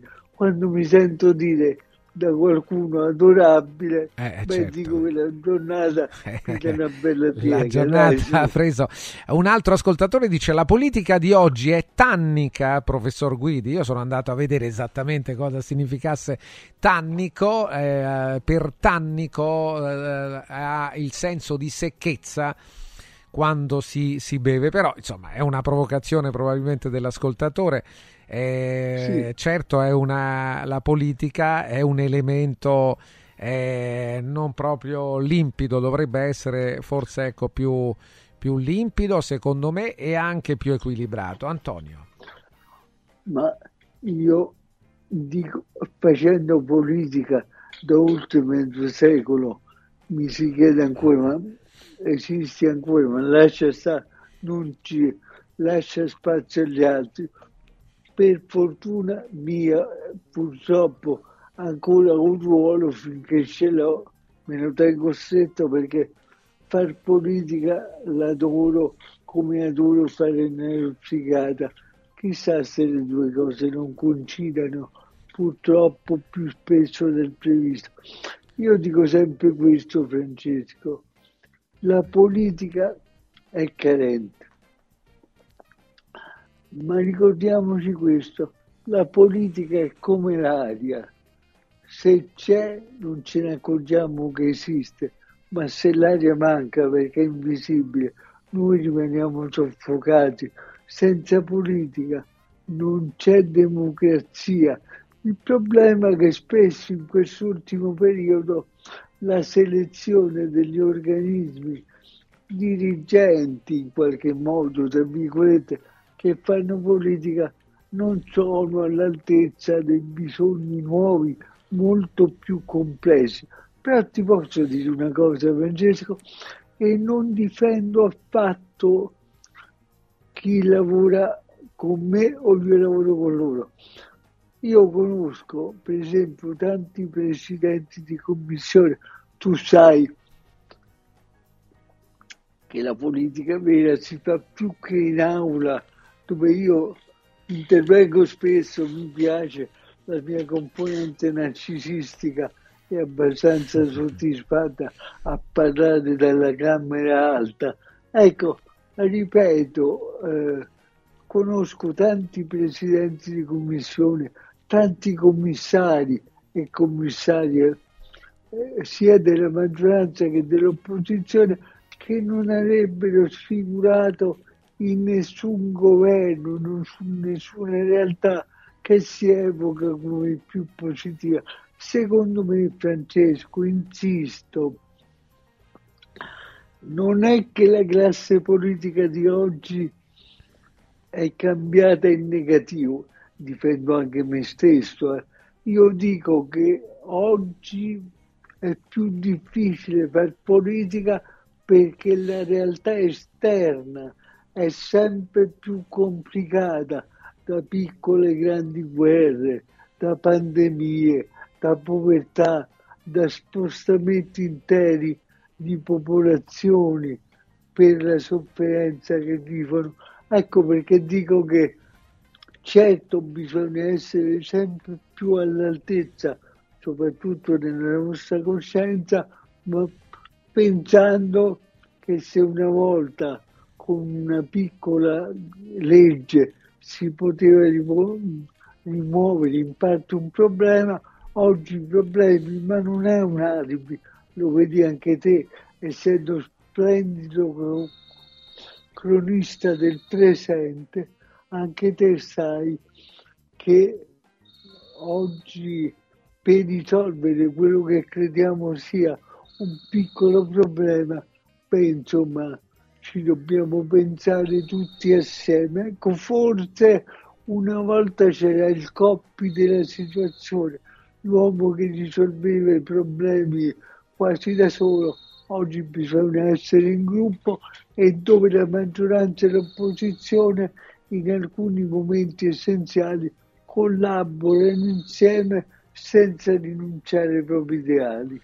Antonio, grazie al professor Antonio Guidi, buona settimana Antonio, a lunedì prossimo. Buona settimana e accanto al termine viva la vita ti dico perché in questo periodo irrompe prepotentemente nella mia vita. Viva il teatro e fammelo dire Viva Pinocchio, dai. Viva Pinocchio, che immagine simbolo del professor Antonio Guidi. Grazie Antonio, a lunedì Grazie prossimo. a Benissimo, viva il teatro, anche viva il libro e tra poco un libro lo presentiamo tra qualche minuto. Segui un giorno speciale sull'app di Radio Radio. Guarda, anche qui una ravioleria dumpling bar. Ormai le trovi in tutta Italia. Entriamo, il pranzo è servito. Mmm, sono buonissimi, di qualità e pluripremiati. Eh sì, grazie al franchising 2.0 del Dumpling Bar, anch'io ho potuto aprire la mia ravioleria. È facile, completamente gratuito, include formazione dello chef Gianni Catani, rinnovo di menù periodico, scelta e addestramento del personale, pubblicità. Ho chiamato il numero 344 06 58 913 e il mio sogno si è realizzato. Chiama anche tu o vai su dumplingbar.it. Cerco lavoro. Compra il giornale e vedi offerte di lavoro. Già fatto. E trovo concorsi statali, parastatali, comunali, provinciali, enti vari. Calma, calma, te la do io la soluzione. Quadrifoglio Immobiliare cerca giovani da avviare alla carriera di agente immobiliare. Fidati, è una cosa seria. Quadrifoglio Immobiliare è una soluzione per tutti. La soluzione fortunata. Telefono 06 273320. Ricorda 06 273320. Quando il design incontra tecnologia e funzionalità, nasce nuova T-Cross. Venerdì 23, sabato 24 e domenica 25. Valentino concessionaria Volkswagen presenta nuova T-Cross. Bella da vivere. E su oltre 1000 auto usato certificato, incentivi Valentino fino a 2000 euro. 23, 24 e 25 con Francesca Ruocco Official DJ, eventi e street food gourmet in via Tiburtina 1097, via Prenestina 911, via Tuscolana 1233, via Paesiello e Largo Lanciani. ValentinoAutomobili.it Amici in Viaggio è il nuovo network di professionisti specializzato negli affitti a breve termine che trasforma il tuo immobile in una fonte di guadagno. Amici in Viaggio si rivolge a chi possiede uno o più appartamenti nel comune di Roma e offre un pacchetto completo per la gestione della locazione. Dalle pratiche burocratiche all'accoglienza ospiti alla pubblicità. Invia alcune foto del tuo immobile su WhatsApp al 351 78 55 99 5 o a info chiocciola amiciinviaggio.it oppure chiama il 351 78 55 99 5. Affida il tuo appartamento ad amici in viaggio e inizia a guadagnare da subito. È bello sapere che in qualsiasi momento c'è chi si prende cura di te.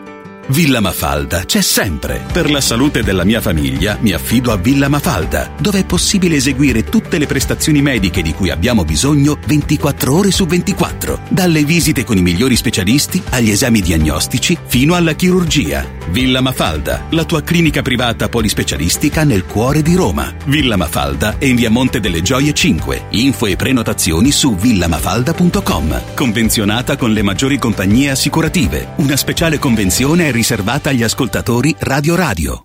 Devo stampare i miei nuovi bigliettini da visita. Pressup.it Devo stampare il catalogo per la mia azienda. Pressup.it Cerco uno stampatore di qualità che consegni in 24 ore. Pressup.it Se hai la partita IVA, vai su Pressup.it, fai il preventivo in tempo reale, carica il tuo file di stampa e ordina con un clic. Cosa aspetti? Prova la qualità di Pressup, il tuo stampatore online.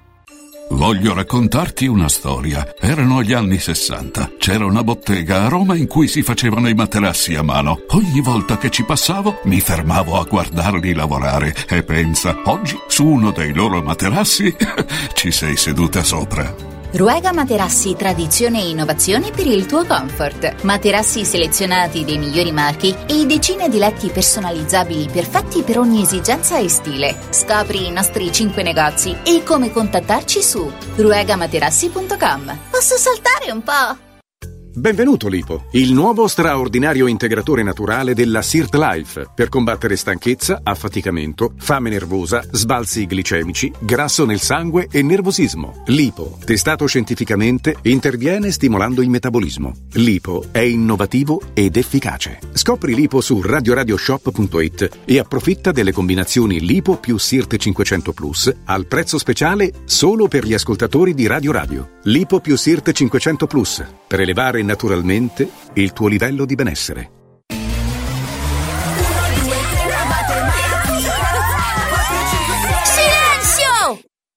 Carnevale tutti a Cinecittà World! Sì! Da quest'anno il carnevale si festeggia a Cinecittà World. Parata dei carri, spettacoli, sfilate e premiazione delle migliori maschere. Scatenati nella più grande battaglia di coriandoli di Roma e scopri la novità 2024. Hotel Transilvania. Ingresso a 10 euro e torni gratis quando vuoi entro marzo. Info e biglietti su cinecittàworld.it. Segui un giorno speciale sull'app di Radio Radio.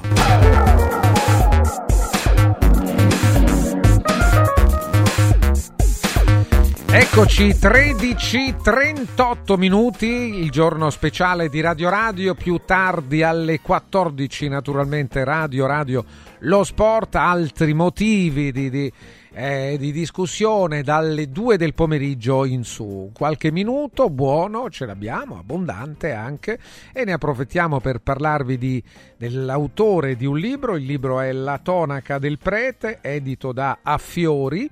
Eh, Luca Laurenti è l'autore ed è con noi. Luca, buongiorno, benvenuto. Sal- salve, buongiorno, buongiorno, buongiorno a te, buongiorno a tutti. Salve. Buongiorno Luca, per, peraltro è un uomo di tanti impegni, eh, conosce molto Sì. bene il mondo della salute, della sanità, è lì, è lì che lavori, il tuo Ahimè. lavoro è quello, ahimè perché ci sono mille motivi Uh, per dire ahimè. non ne parliamo no? però, no, perché no, sennò no, no, no, no. no, no, no, non ne parliamo, però insomma è, è un, eh, anche lì è un mondo comunque ricco di spunti anche per raccontare, per essere raccontati. Tu hai scritto vari libri, questo è un libro diverso dagli altri, no?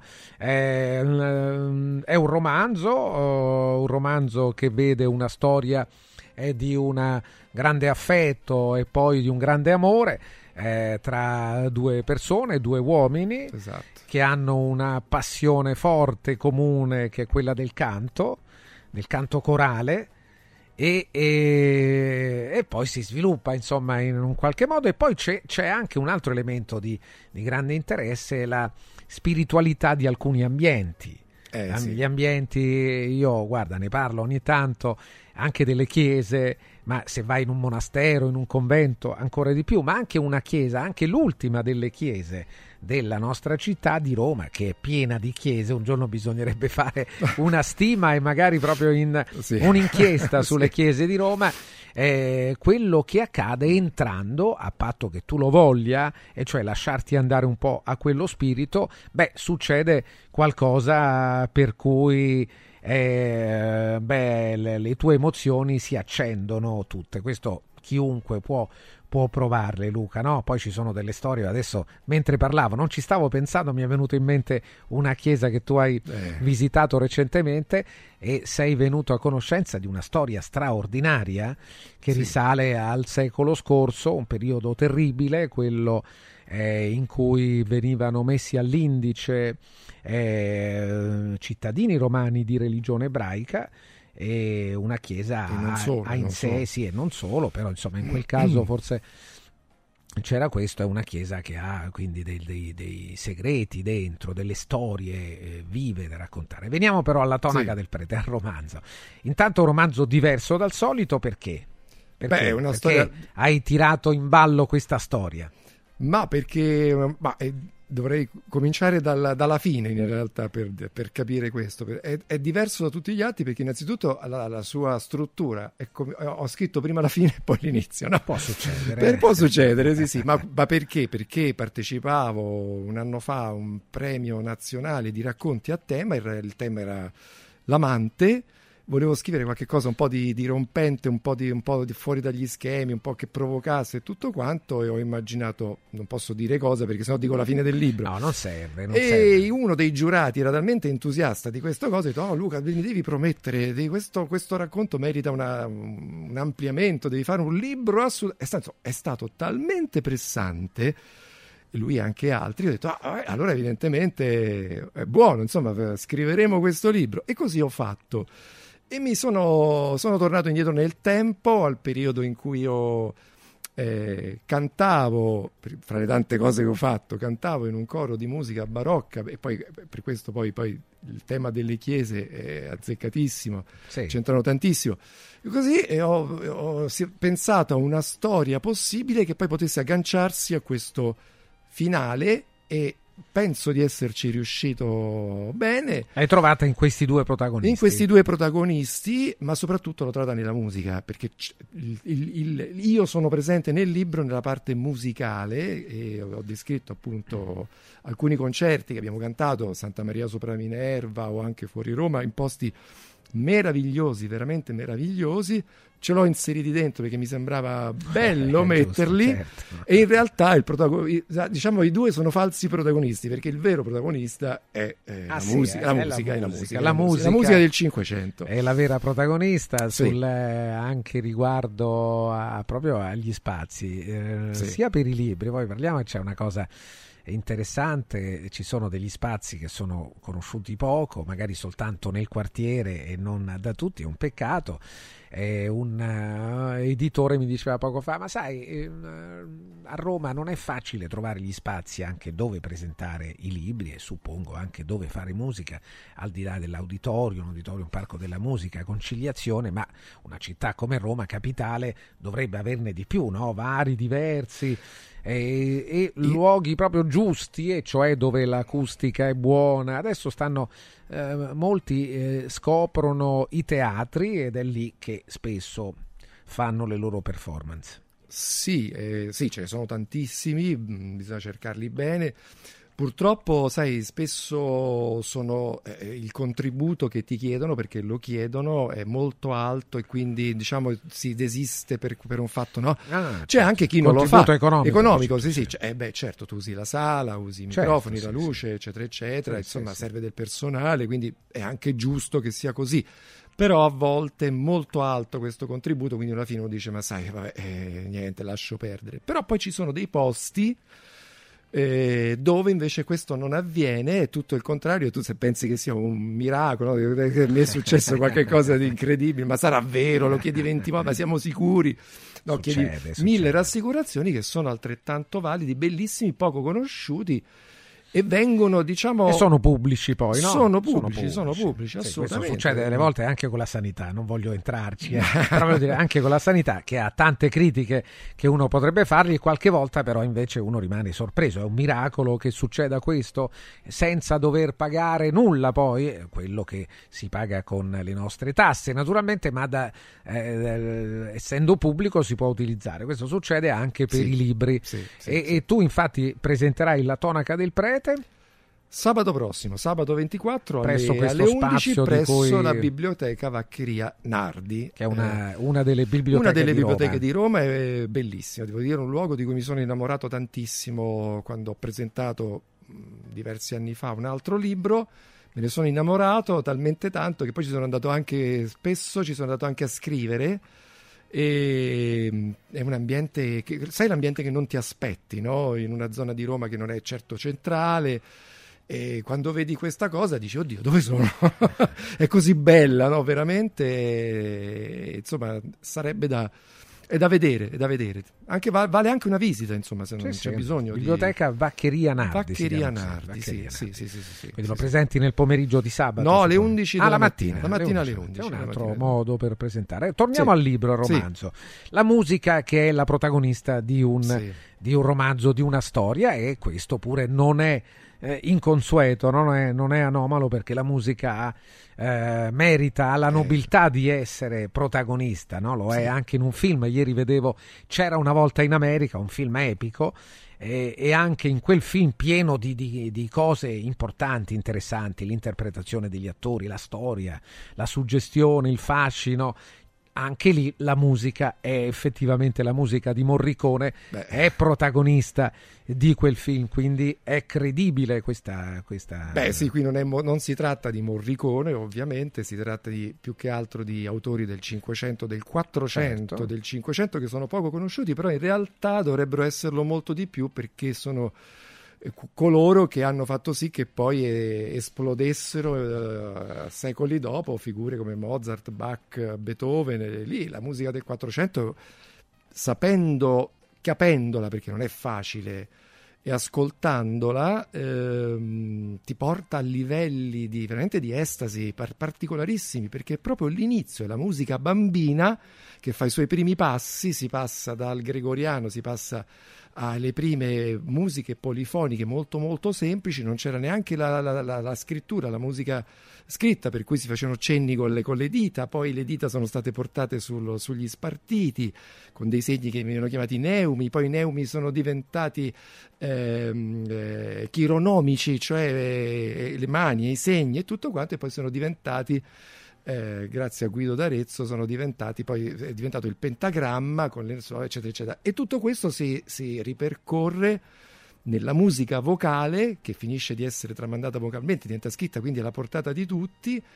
E tu lo senti questo passaggio, passaggio dai fiamminghi del 400 a Monteverdi, che è colui che ha, che ha portato la musica nella modernità, per me è uno degli, degli- dei musicisti più importanti del mondo, sicuramente di tutte le epoche, e cantarlo, è, e io l'ho cantato, è una cosa veramente eh, meravigliosa, cioè prendi parte a un progetto, prendi parte proprio all'inizio della musica e con te e tanti altri, musica Monteverdi era molto corale, poco orchestrale, poi è diventato anche orchestrale E quindi questa musica porta, accompagna i protagonisti in questo vortice di emozioni, sensazioni. E direi che quindi forse, eh, per questo dico che forse più di loro è il vero protagonista ehm, di questa storia. Naturalmente ci ho messo le mie sensazioni, le ho portate dentro il libro e per questo sono descritte in maniera molto particolare perché sono le mie sensazioni che ho messo dentro i protagonisti, li ho fatti, li ho esaltati, li ho portati a quello che ho provato io e penso che alla fine insomma, sono soddisfatto insomma, di questo lavoro così particolare di inserire la musica del 500 e del 400 in una storia che poi è moderna e, insomma Spero che piaccia. Ecco, la tonaca del prete, eh. si chiama così, la tonaca sì. del, prete, del, prete, a Fiori Editore, eh, Luca Laurenti ne è l'autore. Riguardo invece abbiamo parlato delle chiese, anche del, dell'ambiente eh, conventuale, eh, il prete qui che ruolo ha? C'è un prete di eh, mezzo? C'è, c'è, c'è, ovviamente c'è, non c'è. posso dire tanto, ma ovviamente c'è un prete e se adesso ti racconto no, no, ma sono sempre do la fine, però c'è, c'è, ovviamente un, c'è un prete e circo, si, si, verrà fuori nel, nel nel, nella storia a un certo punto uscirà, verrà, si, verrà, fuori e sarà il momento forse più drammatico. Ma questo te lo chiedo perché alcune eh. abitudini e alcune anche eh, azioni, alcune anche certo tipo di arte eh, riesce ad essere ancora vivo grazie anche a questo, no? al fatto che ci sono che nelle in alcune chiese, in alcuni ambienti si agevola questa, questo talento anche, se no non, non sarebbe Beh, possibile. è sempre stato così nella storia, è sempre stato così, mecenati, eh, cioè, preti, chiese, la musica era nelle chiese o nelle corti. E quindi... che ci siano veramente tanti appassionati. Eh, beh, chi, chi, sa un po' eh. poi alla, conosce, ma eh, per altri l'argomento è mm, totalmente sconosciuto, ma esistono moltissimi appassionati che spendono parte del proprio tempo volontariamente, è naturale, per partecipare appunto a dei cori sì, sì, sì, cori eh, polifonici guarda, e con eh, loro c'è anche un'attività, eh, quindi non si ferma neppure in quel luogo, un'attività anche che li porta a girare l'Europa, guarda, mondo, l'Italia, l'Europa, il mondo. A Roma ce ne sono tantissimi di ottima, ottima eh, qualità e mm, chi volesse basta che mette cori Roma eccetera eccetera su internet trova di tutto, chiaramente ci sono quelli un pochino più semplici, no? musica popolare eccetera, ma quelli che cantano eh, diciamo per me la vera musica è quella appunto barocca e poi tutto, tutto il resto. E, e, e, ti garantisco che ci sono dei gruppi che a livello mondiale sono di, di livello mondiale sono poco conosciuti girano tutto il mondo. Cioè tu non devi pensare solo a Santa Cecilia eh, la Scala l'Arena di Verona ma ci sono dei gruppi vocali eh, che hanno una finezza di espressione, di tono che veramente non, ha, non hanno i grossi gruppi, i gruppi blasonati. Sai, la musica quella che io, quello, la musica barocca è, è, una musica che viene cantata, non serve l'urlo, è una musica che si canta quasi sottovoce, l'effetto deve essere quello.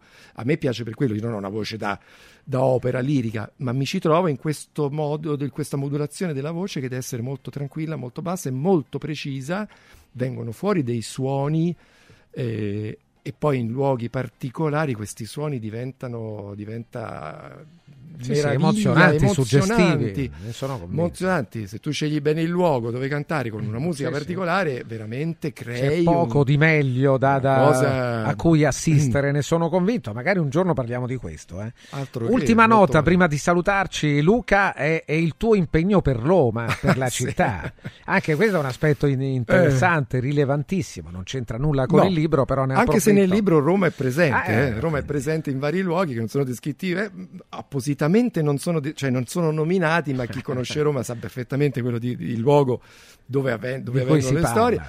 Eh, ecco, sì. Luca eh, parte del suo tempo lo dedica proprio a eh. segnalare, a denunciare le brutture eh, di una città bellissima che ama molto e purtroppo però deve convivere con queste brutture nelle abitudini e anche così in quello che, che appare Beh, nelle strade, nei luoghi sì, di, di sì arte. ahimè, ahimè, una cosa che non vorrei fare, eh, però siccome appunto amo questa città, mi sono costretto a farla, ma non solo le brutture, anche delle bellezze, insomma cerco, di me- Anche di- cerco un pochino di bilanciare, anche se la bilancia è sempre Eh, un eh. po' spostata. Qual è la cosa più per esempio, che in questo momento ti, ti amareggia di più di Roma maltrattata? Guarda, eh, la- una delle cose più brutte che, no, più brutte, più drammatiche e tristi è quello che tu trovi eh, la situazione di Viale Pretoriano, che io documento, avrò documentato 50 volte.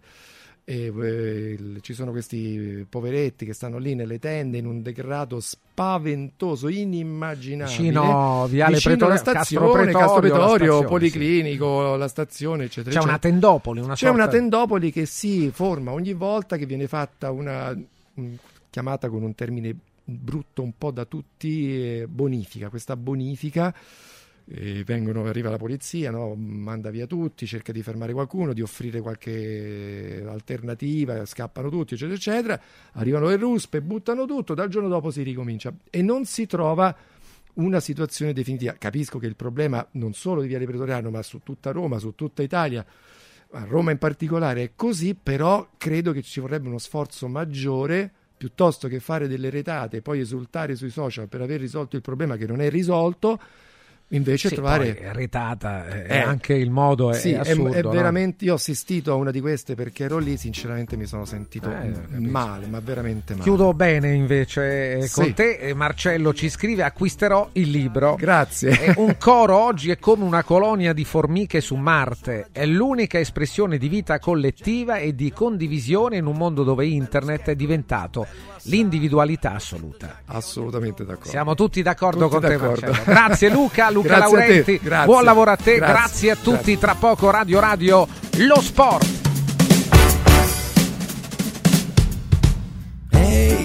Oggigiorno che Ciao facciamo stretti nel jazz. Scivola, dondola sul mio show, entra dentro il brivido, poi. Speciale fino a stasera. E poi e che c'è nell'aria felicità. Oggi è un giorno che ricorderai, Oggi è un giorno che ricorderai sarà tra quelli indimenticabili.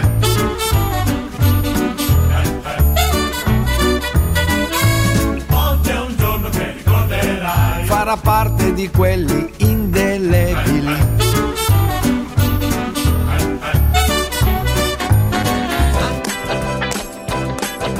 Radio Radio ha presentato Un giorno speciale